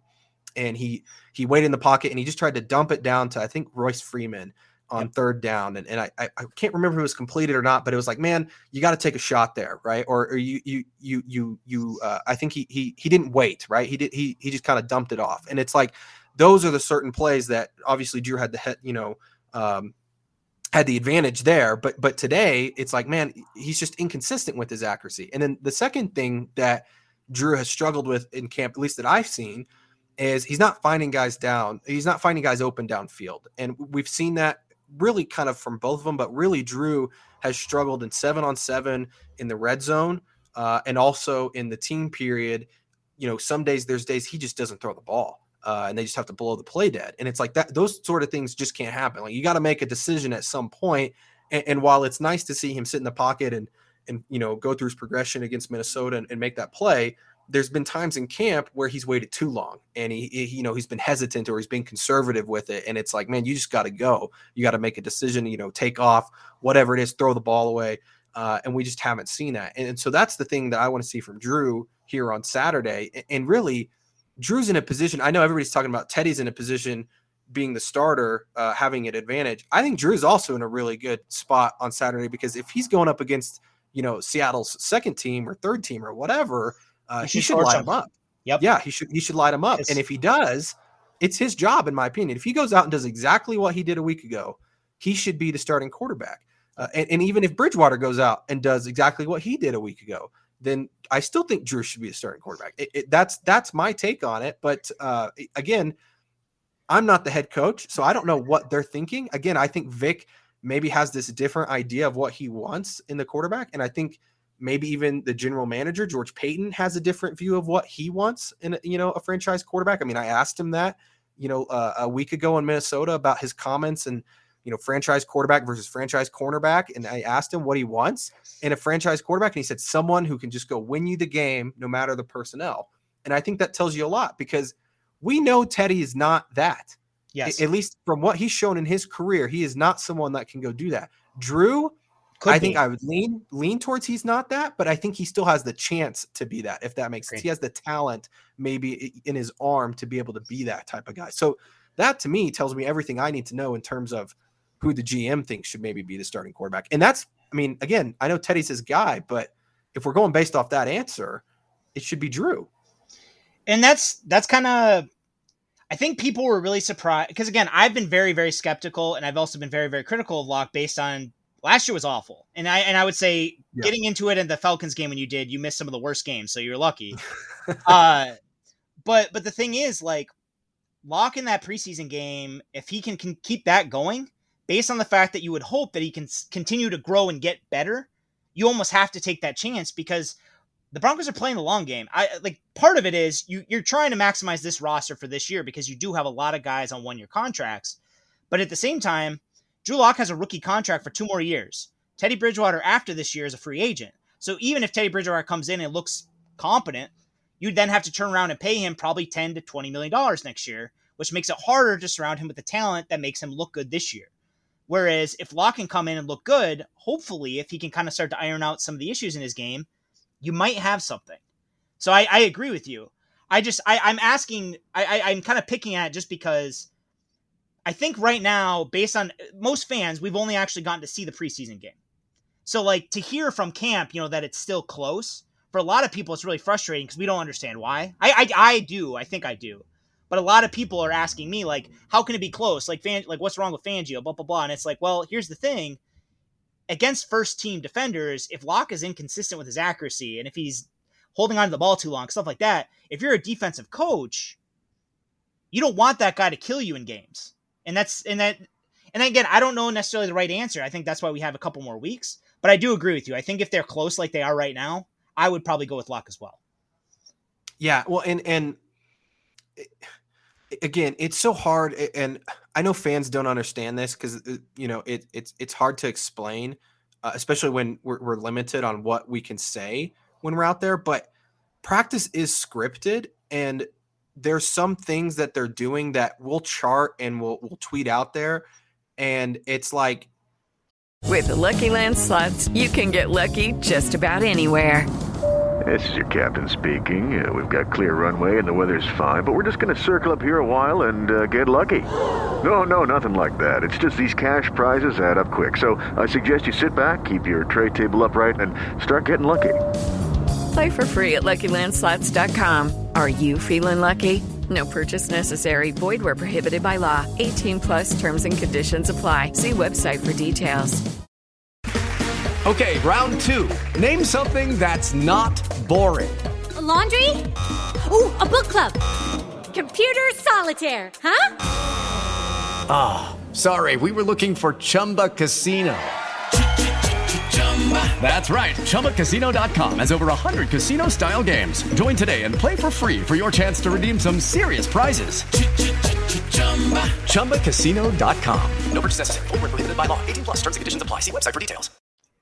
the, what they were doing like like they, they were they ran a play today that I was like I was so confused I was like what is what is the point of this where they were just like throwing the ball up and and the the they were just wanting Justin Simmons to catch it and take a knee I was like what are they just practicing like end of game interception? Like what is this? But but that's a good example of like do you do you chart that? Do you chart that as an interception? Things like that. And, and there's there's things that happen. Again there was the the great example of this. The, the one minute drill or two minute drill that they ran yesterday Yep. that uh you know they, they had two minutes on the clock.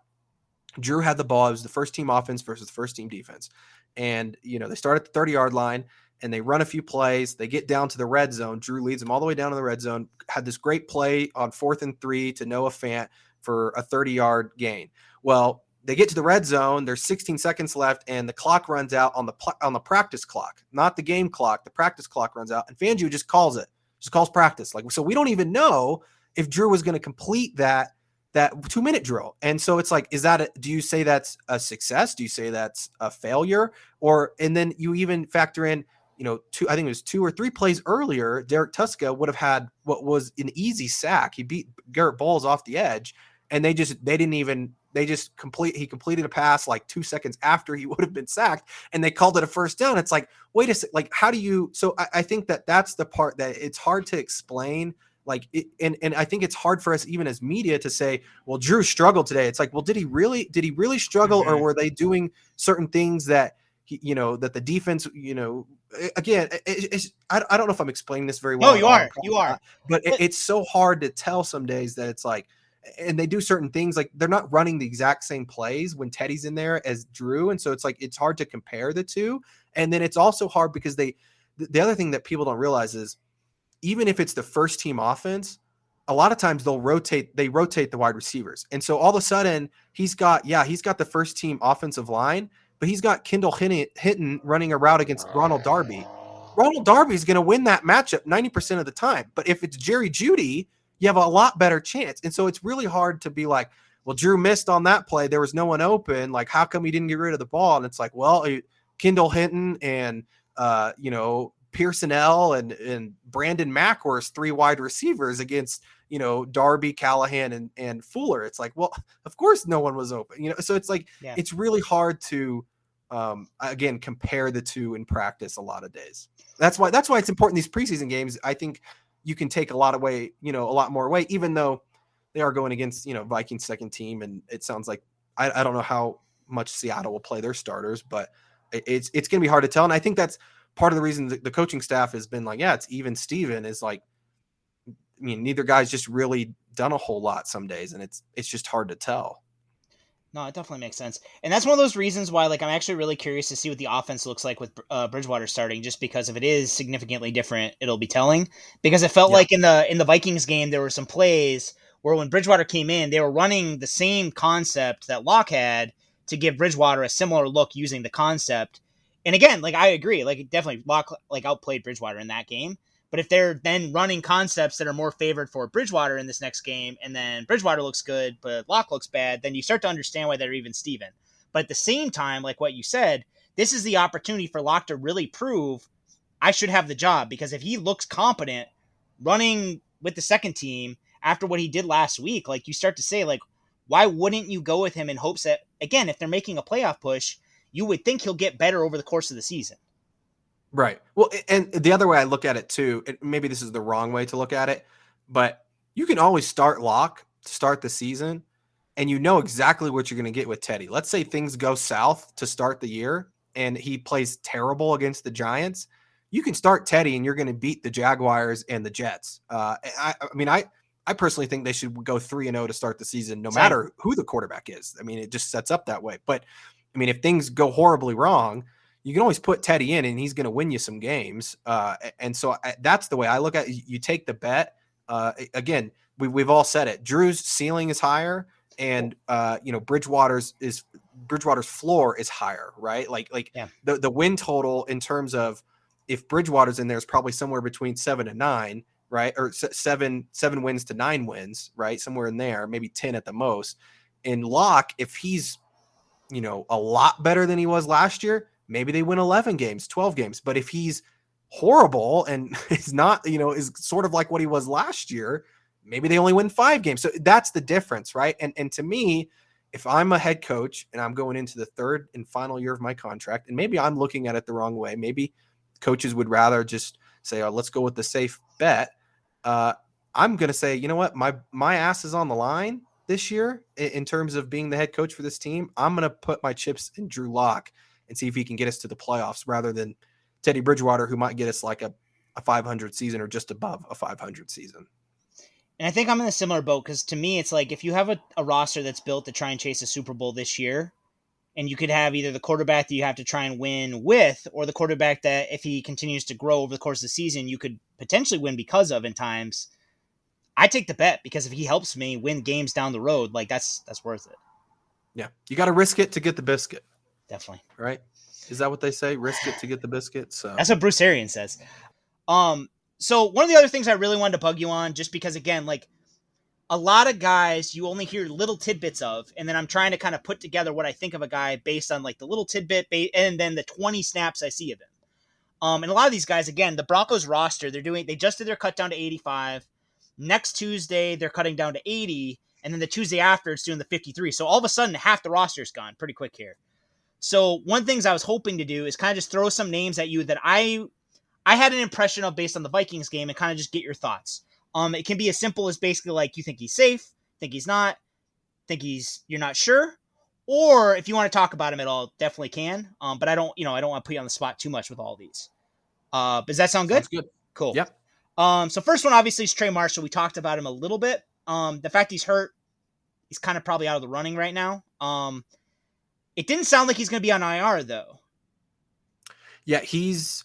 I think Vic said two weeks or more, something like that. So, which I would say, uh, you know, he's not someone that stood out in camp. Um, I wouldn't say he's had a bad camp, but again, he also hasn't had a good camp. So, and we talked about Caden and, and PJ who had really good camps and, and, a good game on Saturday. So I would say he's not safe. Uh, would be my answer on on Trey. Kary Vincent's the next one. Um, and I was reading your piece that's a today. Yeah, and you and you had mentioned that Kary Vincent uh, is a guy who has stood out for both good and bad. And then I also know he missed some time early on because of the COVID list. And he's a seventh rounder, but he's a seventh rounder like Muti almost. That they were higher on him than a seventh rounder, but that's just where he came to the roster.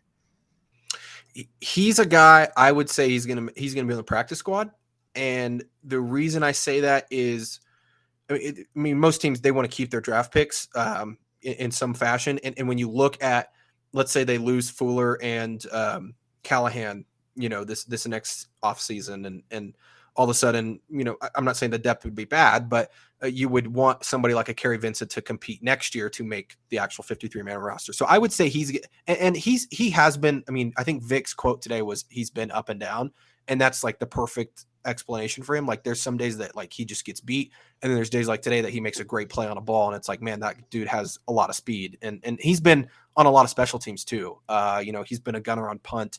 Um, he's been a guy on on some of the kickoff teams. Uh, which I haven't, you know, I haven't been able to keep track of totally the first, second, and third team kickoff team. But you know, he's he's been out there, which is a sign that they want him to play some special teams. So I, I would say he's safe in terms of at least being on the practice squad. They got plans for him. Yeah. Uh, Parnell Motley, and he's another one that I I assume he's not safe in terms of the final cut down. Uh, just because again, I know early in camp he was getting roasted. Yeah, and and that has not stopped. that, I mean, he got he had a nice PBU today.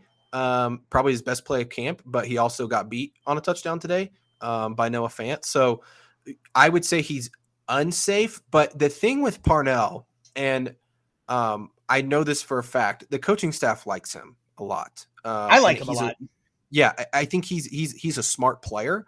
And what I was explaining to somebody today is he's one of those guys that he he doesn't miss assignments. Like he's he's always where he's supposed to be. He just doesn't make the play, if that makes sense. Like he's he's not just getting like like he's not like just out of position. Like he's just getting beat by like you know Jerry Jeudy, who, everybody's getting beat by Jerry Jeudy, but he's getting beat by he's just getting beat on plays. It's like he the speed's just not there for him at times. So I would say unsafe, but I think they'll I think he'll stick around to the last cut. I do. I think he'll he'll be one of those guys that they keep because I think they trust him in a lot of situations, and he has played special teams and and and I think they trust him on special teams as well. I, I didn't I don't remember what his special team snaps were, but I think they were decently high. They were, and it seems like he. I mean, he's on the depth chart I mean, he was a little bit higher than I thought he would be. I think he was on the second or third string, and we still see that in practice. He's he's getting a lot of second team reps at corner. So, um, you know, I think that he's safe for another week, if that makes sense. He's another one of those guys that I think could be like a sneaky addition to the practice squad late, just because like yeah. he's a guy that you can put him on put him on the practice squad if you need to pull him up for special teams. You know, you can,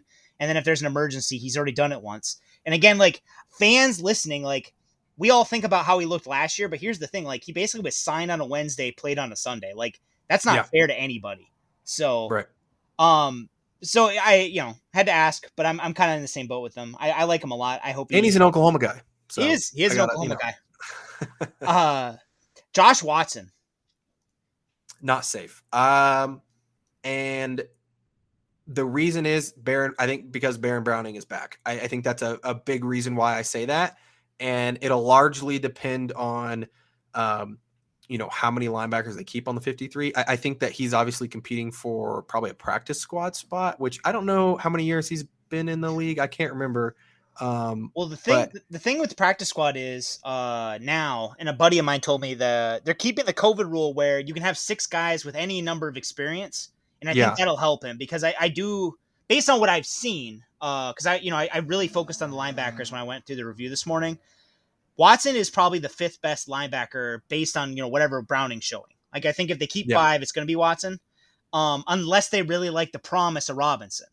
But Robinson, That's that. I was just about to say Robinson is the guy that if if Watson doesn't get the spot, it's going to be Robinson, and I think they really like Robinson, and we, we've seen. I mean, he's he's getting second team reps um, most of the days. At least he was until Browning came back. Now Browning is, is kind of taking over the, that spot, but um, I, if he's if he's battling one guy, it's Robinson. It's going to be one of those two guys. If they take five, if they don't, it- he's battling Robinson probably for a practice squad spot. But if if like you said, this the six guys, which I mean, I haven't even I, I need to to check up on that, but uh, I think that that sounds correct. If if it's six guys, I think Watson has a decent shot at making that because he's also been a guy that has been a lot on special teams. And that's one of those things that that rule, like I, I only just found out about it. I want to say two days ago because a buddy told me. Because it's one of those things that like you Google it and you can't actually Google it. So I've been struggling Yeah. with that too. So it's the way the NFL's done their COVID stuff has been really weird with all that. Um, I want to like I assume Justin Strnad's safe. You and I have talked about it already. Um, that was my next guy, but I want to ask you about the Edge Four battle just because I didn't already. Um, obviously, I think the big three it's Jonathan Cooper, Derrek Tuszka, and Andre Mintze. Um, Yep. and Mintze being in concussion protocol doesn't help him. Um, I I think Cooper has outplayed Derrek Tuszka, but I haven't seen him in practice. Yeah, Jonathan Cooper's as if if you had to pick today, Jonathan Cooper is, is that guy at, at at the fourth, you know, edge edge outside linebacker, whatever you want to call it. Um, he's had a tremendous camp, and you know, talking to him and, and a few people around him, and again, I I know they're a little bit biased, but I do think he he his stock dropped a little bit uh, when the EKG came back, and you know he had the heart things that Yeah. were going on, and and obviously uh, he missed a lot of the off season, but uh, man, his motor is so high. I mean, he he might play the hardest of anybody on the entire team. I mean, they had. I thought so yesterday at practice. I thought it was the worst practice they've had all of training camp. It was just the energy was low. People weren't. It just seemed like guys weren't practicing hard, except for Jonathan Cooper. And you can say that about him every single day. I mean, that dude just works his butt off. And I, I think that that's eventually is what's going to give him the edge there. And he's making plays. I mean, he, he's he's making plays in practice. I thought he he played well against the Vikings. I know he didn't have a sack, but it seemed like he was really close on a few plays.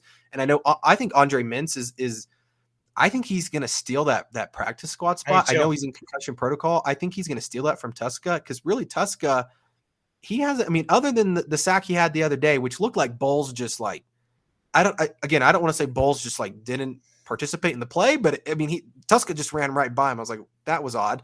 Uh, it- other than that, he hasn't really done a whole lot, and I don't think he really stood out in the Vikings game either. So I think that, and and I know for a fact that Vic uh, loves Mintze. I mean, he talked about him, uh, you know, you know, during rookie minicamp. You know, he said that they were really lucky to get him as an undrafted free agent, and he was really productive at Vanderbilt. Uh, and he's a big guy. I mean, he's I think he's bigger than Cooper. So uh, you know, I think they really like him. So I would say if, if you were to have me rank those three, it'd be Cooper, Mintze, then then Tuszka, and I think they'll keep Mintze on the practice squad. I think that's a guy that is is safe for now. At least I, I don't know how long he'll be out with the concussion. Hopefully, he won't be out too much longer, and he'll get to play maybe that last preseason game. But I would say he's he's definitely safe for now. Selfishly, part of me is almost thinking because he's in the concussion protocol, it increases his chances of slipping onto the practice squad. But because Yeah. I'm, I agree, like he, he he reminds me of a young Malik Reed in the fact that he can actually drop into space. He can actually rush the passer. He has the quickness. Like I like him a lot, and I think he's gonna down the road. He'll he'll be he'll make the roster probably next year. Is what I'm assuming. Yeah. Um, I think we talked about this a little bit. I also know that Ed Donatell said this. Uh, DeShawn Williams is safe. Yes, yeah. De- DeShawn, when when when Purcell went down early in camp uh, with the ankle sprain, DeShawn looked great. Uh, when he was getting first team reps, he he looks really good. And, and we, we talked to him. Oh god, it must have been two weeks ago now. But um, you know, he he said that he really wants to work on his pass rush and, and that he feels like he's really good in the run game. And, and I would agree with that. And, and uh, but I think we've seen him take some you know some big strides uh, in, in the in his pass rushing game. So yeah, I think he's safe, and he, he's obviously a guy that I mean, it depends on how many guys they take there at the defensive line. I don't remember how many they, they took last year. I want to say Uh, five or six. Yeah, they typically carry Vic Fair typically carries between five and six. More often than not, it's six. I want to say early in camp last year it was five, or early in the season Yeah. last year it was five, but it ended up floating up as you know injuries happened. Yeah, well, and, and so with, with Purcell having some injury history, I think DeShawn is definitely safe because you, you need somebody that can be that that backup nose tackle, that run stopper in there, you know, in the middle. So I, I think he's definitely safe. I, I kind of and again maybe I'm wrong, but I think Stephen's safe too based on what I saw in the Vikings game. Like he he was the best defensive lineman probably for a big chunk of that game. He was it was not fair watching him play against backup Vikings. Yeah, oh, I, I think I think the six. If if you if they take six, it would be uh, Jones, Harris. Um, I'm blanking. Oh, Purcell, Williams, Agim, and Stephen. Stephen. That's Those would ki- be the six. That's kind of where I'm at too. Uh, and so I guess that kind of tells me. So Jonathan Harris to me showed up in the Vikings game, but I do like you just said. I think the numbers game is hurting him. But I think if there was an injury of one of the top six, I personally think that he looked the best in the Vikings game. But I don't know if that's kind of held up in practice too. Yeah, he's had he's had a, a decent camp. Um, I wouldn't say great, but I would say probably above average camp. And and uh, his his thing, like you said, if there's an injury, uh, he's a guy that I think is right there. Um, and when when Agim went down, he was a guy that I think a lot of people were like, okay, if Agim's out for quite a while, um, you know, he's you know, he's going to make the team. But uh, if Agim is not hurt, and let's say Agim goes out there and actually plays on on Saturday, which seems sort of up in the air, um, and has a good game, then I think that his chances go way down. But maybe Agim goes out there and plays awful, and maybe he he he gets another chance. So you know, it, it's still kind of up in the air. I would say his is up in the air, but I would lean towards unsafe. Uh, Trinity Benson, we kind of touched on. I I think it's up in the air because we have to see what he does over the remainder, and I also think the receiver room is so deep. But I like, and again, maybe I'm wrong, but I think that he's probably the fifth receiver. Yes, and the thing is, is is if if Trinity goes out and he makes a tackle in special teams, let's say he makes one on kickoff or punt or whatever, he's going to make the roster because there's literally he has checked every single box to make this team except for except for that. And even even in the return game, I thought the punt he the punt return he had uh, against the Vikings, I can't remember if it was after the safety or or the other punt, I can't remember, but he he returned it really well, got called back because of holding, but it was like, man, he's got And- some burst, right? Yeah. And that touches on my next guy is Kendall Hinton. Kendall Hinton is actually the guy who had the holding penalty. And to me, Yeah. and again, I am somebody who is rooting for Kendall Hinton based on the fact that he, you know, stepped up in a really shitty situation last year, but he's he's doing everything except the pass catching part based on what I saw in the Vikings game. But I I haven't seen practice. he hasn't done much of it in practice either. He, you know, early in early in training camp, he, he caught quite a few balls. Um, you know, he was up there, you know, uh, kind of with Trinity in terms of just catching passes. He hasn't found the end zone a lot. That's the thing with Trinity that that's different than Kendall in the sense that Kendall's catching passes most days, like he, he's you know he's getting open and, and things like that.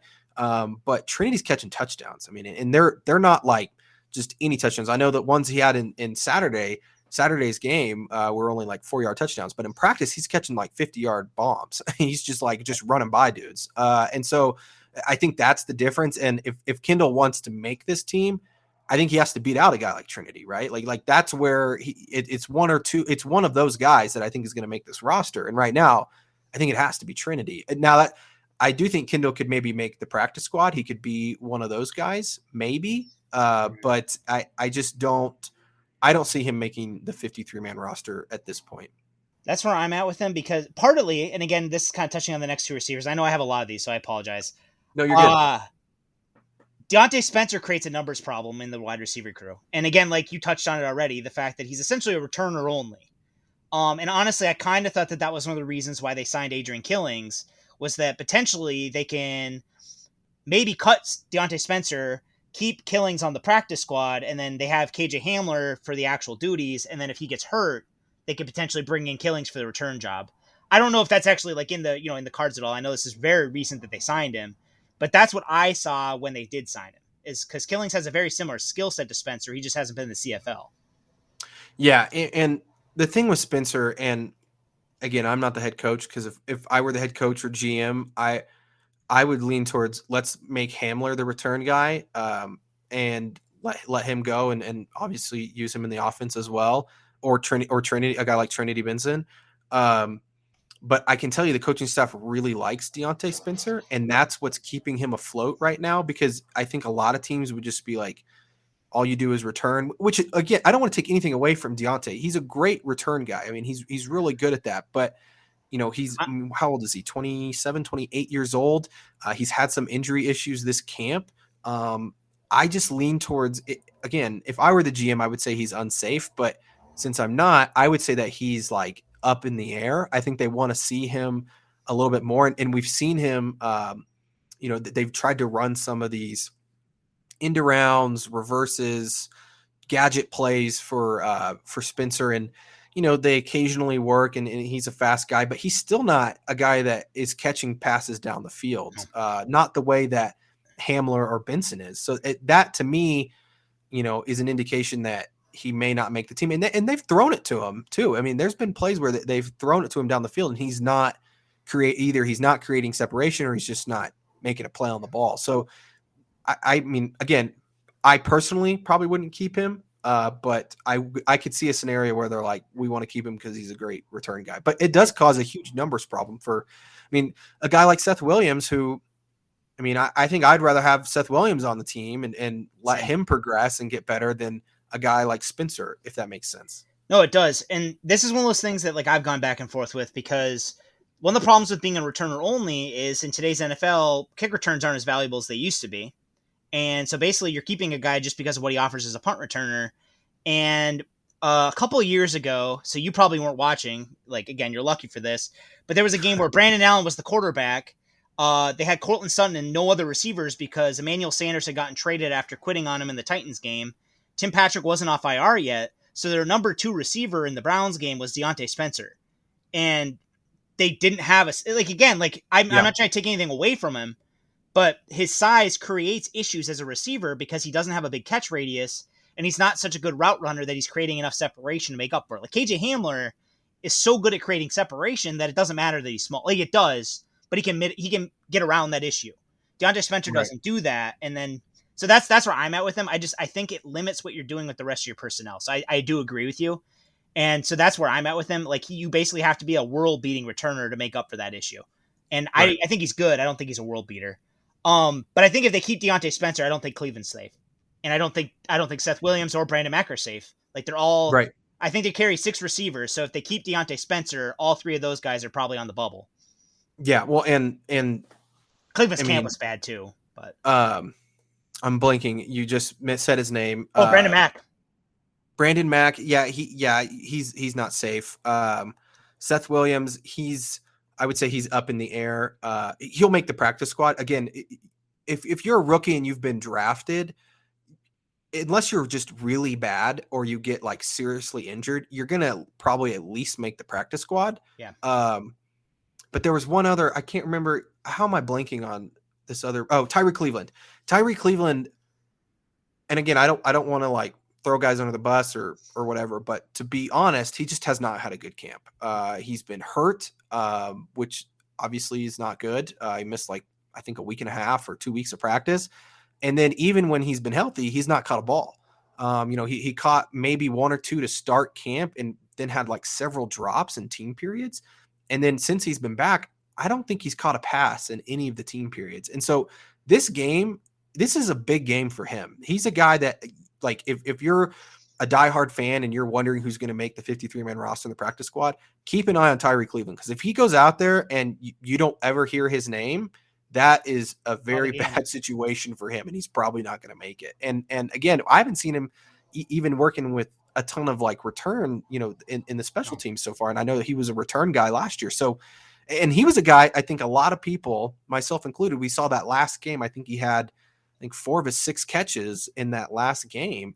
And I was like, man, maybe Tyree can be, you know, a guy, maybe he can step up. And it just, it just hasn't happened. And I don't know if that's because of the injury or what, but, uh, you know, a lot of guys have just kind of passed him up. Yeah, he's one of those guys that they drafted him last year based on the fact that he added a lot to special teams. So it seemed very damning to me that I want to say he had three special team snaps against the Vikings. And yeah. They used him on nasty splits, so they used him as a blocker, and I thought he did okay on that. But like they they basically I think Bridgewater threw at him once, he didn't catch it. So he's yeah, he's in tough shape. Uh so the last the last four, I'm gonna kind of so Brett Jones. Uh Brett Jones was a really late addition. This is what I saw in the Vikings game they they played him at guard even though he's originally a center. I think he's miscast. Like me personally, I think he's miscast as a guard just because I don't think he pulls very well. But I think that he may be like the third string center if they don't trust Meinerz. Like he might be the guy that steps in if Meinerz can't do it. Maybe. Yeah. No, I, I, I agree. Uh, they like him. They like him a lot, and I think he's a smart player. Um, and w- again, we, we talked about earlier with center you have to be a smart player. You have to understand uh, defensive fronts and things like that. And and I, I don't know how long he's been around. I can't remember exactly how long he's he's been around, but he's a guy that again I don't know the exact practice squad numbers. I feel like I've said this a lot for a lot of guys, but he's a guy that I think you try to keep if you can on the practice squad because like you said, let's say Lloyd goes down and and you don't trust Cushenberry or you don't, you know, maybe you don't want to move Glasgow, whatever it is. Um, you know, he's a guy that I think you can plug and plug and play if you if you really have to, if it gets really bad. Uh, but the other thing that he's battling is what I said earlier. I think if you know Cushenberry were to go down, I would not be shocked if they just moved Glasgow. Glasgow over. And you know that would for a guy like Brett Jones, that's not good for him in his situation uh, because then you're talking about they already have two backup centers technically in Meinerz and Glasgow. So eh, he's in an interesting spot. I would say unsafe, but I would not be shocked if he made the practice squad. And that's kind of the fact that they were trying him at guard to me was a sign that they probably are confident that he can step in at center, but that they yeah. To keep you on the active roster as an interior offensive lineman, you kind of have to fill multiple roles. And right. like, and I think to your point, like I just I don't think he's I think he's a center only guy, and that's going to probably hurt him. But if you can get him on the practice squad, or even basically like a hey, we'll call you if we need you type of thing, I think they would. Right. Uh, Drew Himmelman when I talked to Ryan O'Halloran, Drew Himmelman was the one, like, quote unquote, no name offensive lineman that came up. But the reason he came up was just because he was so tall. Um, I was surprised that he did not look like a fish out of water in the Vikings game. I don't think he impressed me, but he didn't look bad. He just he didn't look, you know, didn't look awful. Yeah, I he's he's another guy that he's kind of in a situation like Brett where it's like I could see him making the practice squad. I just don't think it'll happen. I think they really like um, Quinn Bailey, who uh, you know obviously it, that's a spot that um, Himmelman will, will have to battle.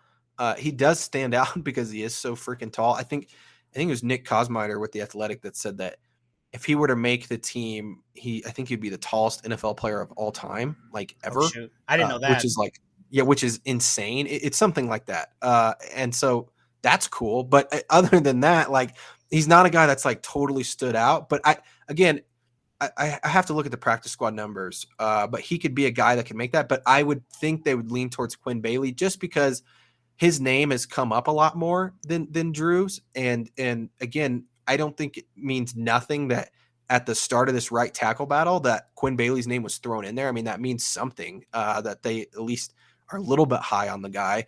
Um, and so I would lean towards him making, you know, the practice squad maybe over a guy like Himmelman. Makes sense. Uh, and then you talked about Austin Fort a little bit. Um, so this is how I see the tight end room. And again, like, tell me, you know, what you think. Noah Fant Alberto, obviously they're locks. I think Saubert's tight end three. I think he might actually see some snaps in certain situations over Albert O just because he's such a good blocker. And then I and then last year, and the way Shurmur's rosters typically go, he tends to carry four tight ends and or fullbacks. That said, if they go heavier, he might carry more. But at that point, then, if they're carrying four, to me, it ends up being Adam Prentice, Andrew Beck, and Austin Fort are all fighting for one job. Yeah, and and as much as I think Fort um, has had a you know a, a, a decent camp, um, I think they're going to lean towards Beck on that, just because Beck can play fullback, and that's not to say you know I was I was telling somebody the other day that I think if you if you had to, you could put Fant back there to play fullback or what. I mean, I don't, you don't want to. That's not ideal, but I think a lot of those guys could probably you could convince to you know play fullback. But Beck obviously has that experience, and I would say if if you were to ask me who's had a better camp, Beck or Fort, I'd say it's pretty equal. And when it's equal like that, they're I think they're going to give the benefit of the doubt to Beck, uh, just because he does have that experience playing fullback. So, and and the other one, the one that that is a little bit interesting is Prentice because he is that only fullback, you know, just just a fullback. And I think that sort of hurts him in a way, but also helps him. If that, I don't know if that makes any sense, you know. But but he's had a really, I thought he's he's kind of stood out in camp when when they're running the ball on the goal line. He's their guy, you know. He's he's out there leading, you know, being the leading blocker. So it's an interesting situation there if they were running the Scangarello offense from a couple years ago, I would say that Adam Prentice is going to make the roster just because his Vikings yeah. and again, based just off the Vikings, his Viking game was good. Um and and again for how heavy they were going, it made sense that like he was like that he could make it. Um so to me it's like uh I, I want to say it was yes again, this is two days ago for listeners. I want to say he was asked about, and I want to say Fangio said that he's going to have to show something on special teams. Yep. So to yep. me, like that's one of those things I'm going to try and keep an eye on for the Seattle game is like, do Beck or Prentice show up on special teams? Because Beck played a lot of them, yeah, last year, and that helps him because Shurmur last year basically doesn't use a fullback. Yeah, and where you'll see him on special teams, at least what I've seen, is uh, on kickoff return. Him, Fort, and Sauber have been, and, and uh, Shaun Beyer, who I mean, we haven't talked about a ton, but I mean, I don't expect him to make the team, but those four have been those guys on that back end uh, blocking, and Prentice has been really good at that, from what I can tell. And again, it's it's hard to tell. I I don't know a ton about kickoff return, but he's he's really physical and he's extremely strong. He's a short guy, but he's extremely strong. Uh, and, and so that's where you know if he's going to make special teams, I think it's on kickoff return and probably punt. Um, you know, I think he's been one of those guys on punt that that's blocking kind of there on the back. Uh, so you know, I think that if he's going to make it, that's where it is. But I could also see a scenario where maybe they want to keep a guy like that on the practice squad, and then they elevate him one week because they know they're going to have to. I, don't know. Maybe they know they're going to have a goal line situation. I, I don't know. You know, th- yeah. that's the one area that I would be like, you want Prentice in there. Like I would have Prentice in there. If you if you need to get one yard I want Adam Prentice being the leading blocker out of all those those guys that we just mentioned. Yeah, no, and that's again, if he if if, the Vikings game is any indication to me, he's a guy that like you try to keep on the roster some way or shape or form, or the right. practice squads. Like you said, if you're pulling him up, you can. So it's good to know. Like I'm, you know, the Vikings game is not the only time he did that. Uh, right. so so I lied. I have one last question, and then I'll, i promise I'll yeah. let you go because I've kept you forever do you think this? Do you think this Broncos team can make the playoffs? I do, I do. I think. I mean, I think. Um, again, I, I feel like people have said this all off season. I really like this roster. I really think that this roster is talented top to bottom. But when the biggest question mark is the most important spot, that's where it's hard to be like, yeah, they're going to make the playoffs because this is such. I mean, we, have seen it time and again, and, and I know I'm more of a college football guy. At least that's what I've covered the majority of my career so far. But the NFL has has it's an NFL it's a quarterback driven league, right? And unless Drew Lock or Teddy Bridgewater can show us that they're better than maybe and maybe not even better.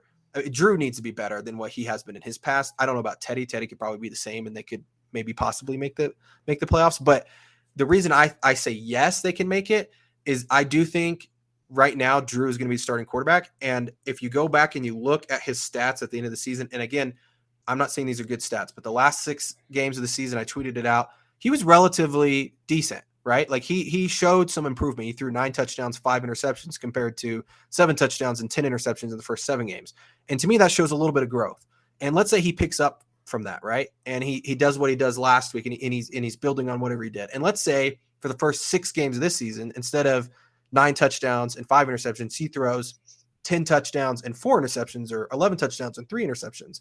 Well, you're, you're probably looking at I don't know, three and one or um, six games. So it would be what four and two. And I think that'd be a pretty good start for this team. And and what what it's going to come down to, and I said this I think on uh on, on Troy's podcast a couple days ago is is the divisional games for me. I, I think that when you look at the Raiders and Chargers, those are games they have to go win because we already know the Chiefs are going to be tough games, and they do get they do get lucky with the Chiefs though this year playing them the last game of the season. That that could be a real scenario where the Broncos are playing to go to the playoffs. The Chiefs already know they're in the playoffs and they're going to rest their guys. I don't know if they would actually do that in a rivalry game, but who knows, you know, at the end of the game, at the end of the season. But I look at those Chargers and Raiders games, those are going to be key. They they should beat in my opinion, they should beat the Raiders, right? Like they should beat the Raiders in both games. I think they're a more talented team. The Chargers, I think it's kind of a split scenario. Uh, but if they can steal one in, in Los Angeles and also beat them here, I mean, let's say they go four and two in the division, they're going to make the playoffs if they go four and two in the division. I think that's what it comes down to. If, if they go four and two in the division, they'll make the playoffs. If they go three and three, I think they'll be, you know, kind of right there on the edge. But if they go two and four for some reason, I, you know, it's going to be tough. But but yes, to answer your question, yes, I think they can. Will they? Um, I don't know. I don't know. I think it's gonna be really close. I really do. I think I think that they're gonna go. I, have said from the beginning. I think like nine and eight, 10 and seven is is what was what they're gonna do. And I don't know if that'll be enough to get them in uh in the AFC. But but they, there's also scenario again, like I said earlier. I think you know in, in perfect world, Drew becomes the quarterback that everybody think he thinks he can be and they win 11 or 12 games. And I think that does put you in the playoffs. I think that makes you a Super Bowl contender with this defense. Yeah. Yeah, definitely. And that's the thing. This defense, again, they should they got to start the season 3 and 0 too. I, they they do. They they need to beat the Giants and then they should crush the Jaguars and Jets. I I truly believe that. And then I think who do they play after that? The Ravens. Ravens. Then it starts to get tough. Yeah. that that's that's a real test. That's when we're really going to know what this team is made of, in my opinion, because they could start the season three and zero and still go seven and ten on the season, in my opinion. So eh, you know that's where we'll really know what this team can do. Definitely. Thanks so much for joining me. Uh, yeah, I, I, apologize. I go long and no, I just that's talk what, and talk. That's what this is about. Like I I love talking ball, so I I really appreciate yeah. it. So uh, guys, if you do not follow George on Twitter, go do it. He is at George Stoia, uh, S T O I A. Uh, also, read his stuff at the Gazette. I do. Uh, I subscribe. Go subscribe. Um, yeah. Thank you again. Yeah. Thanks for having me, Joe. I really appreciate it.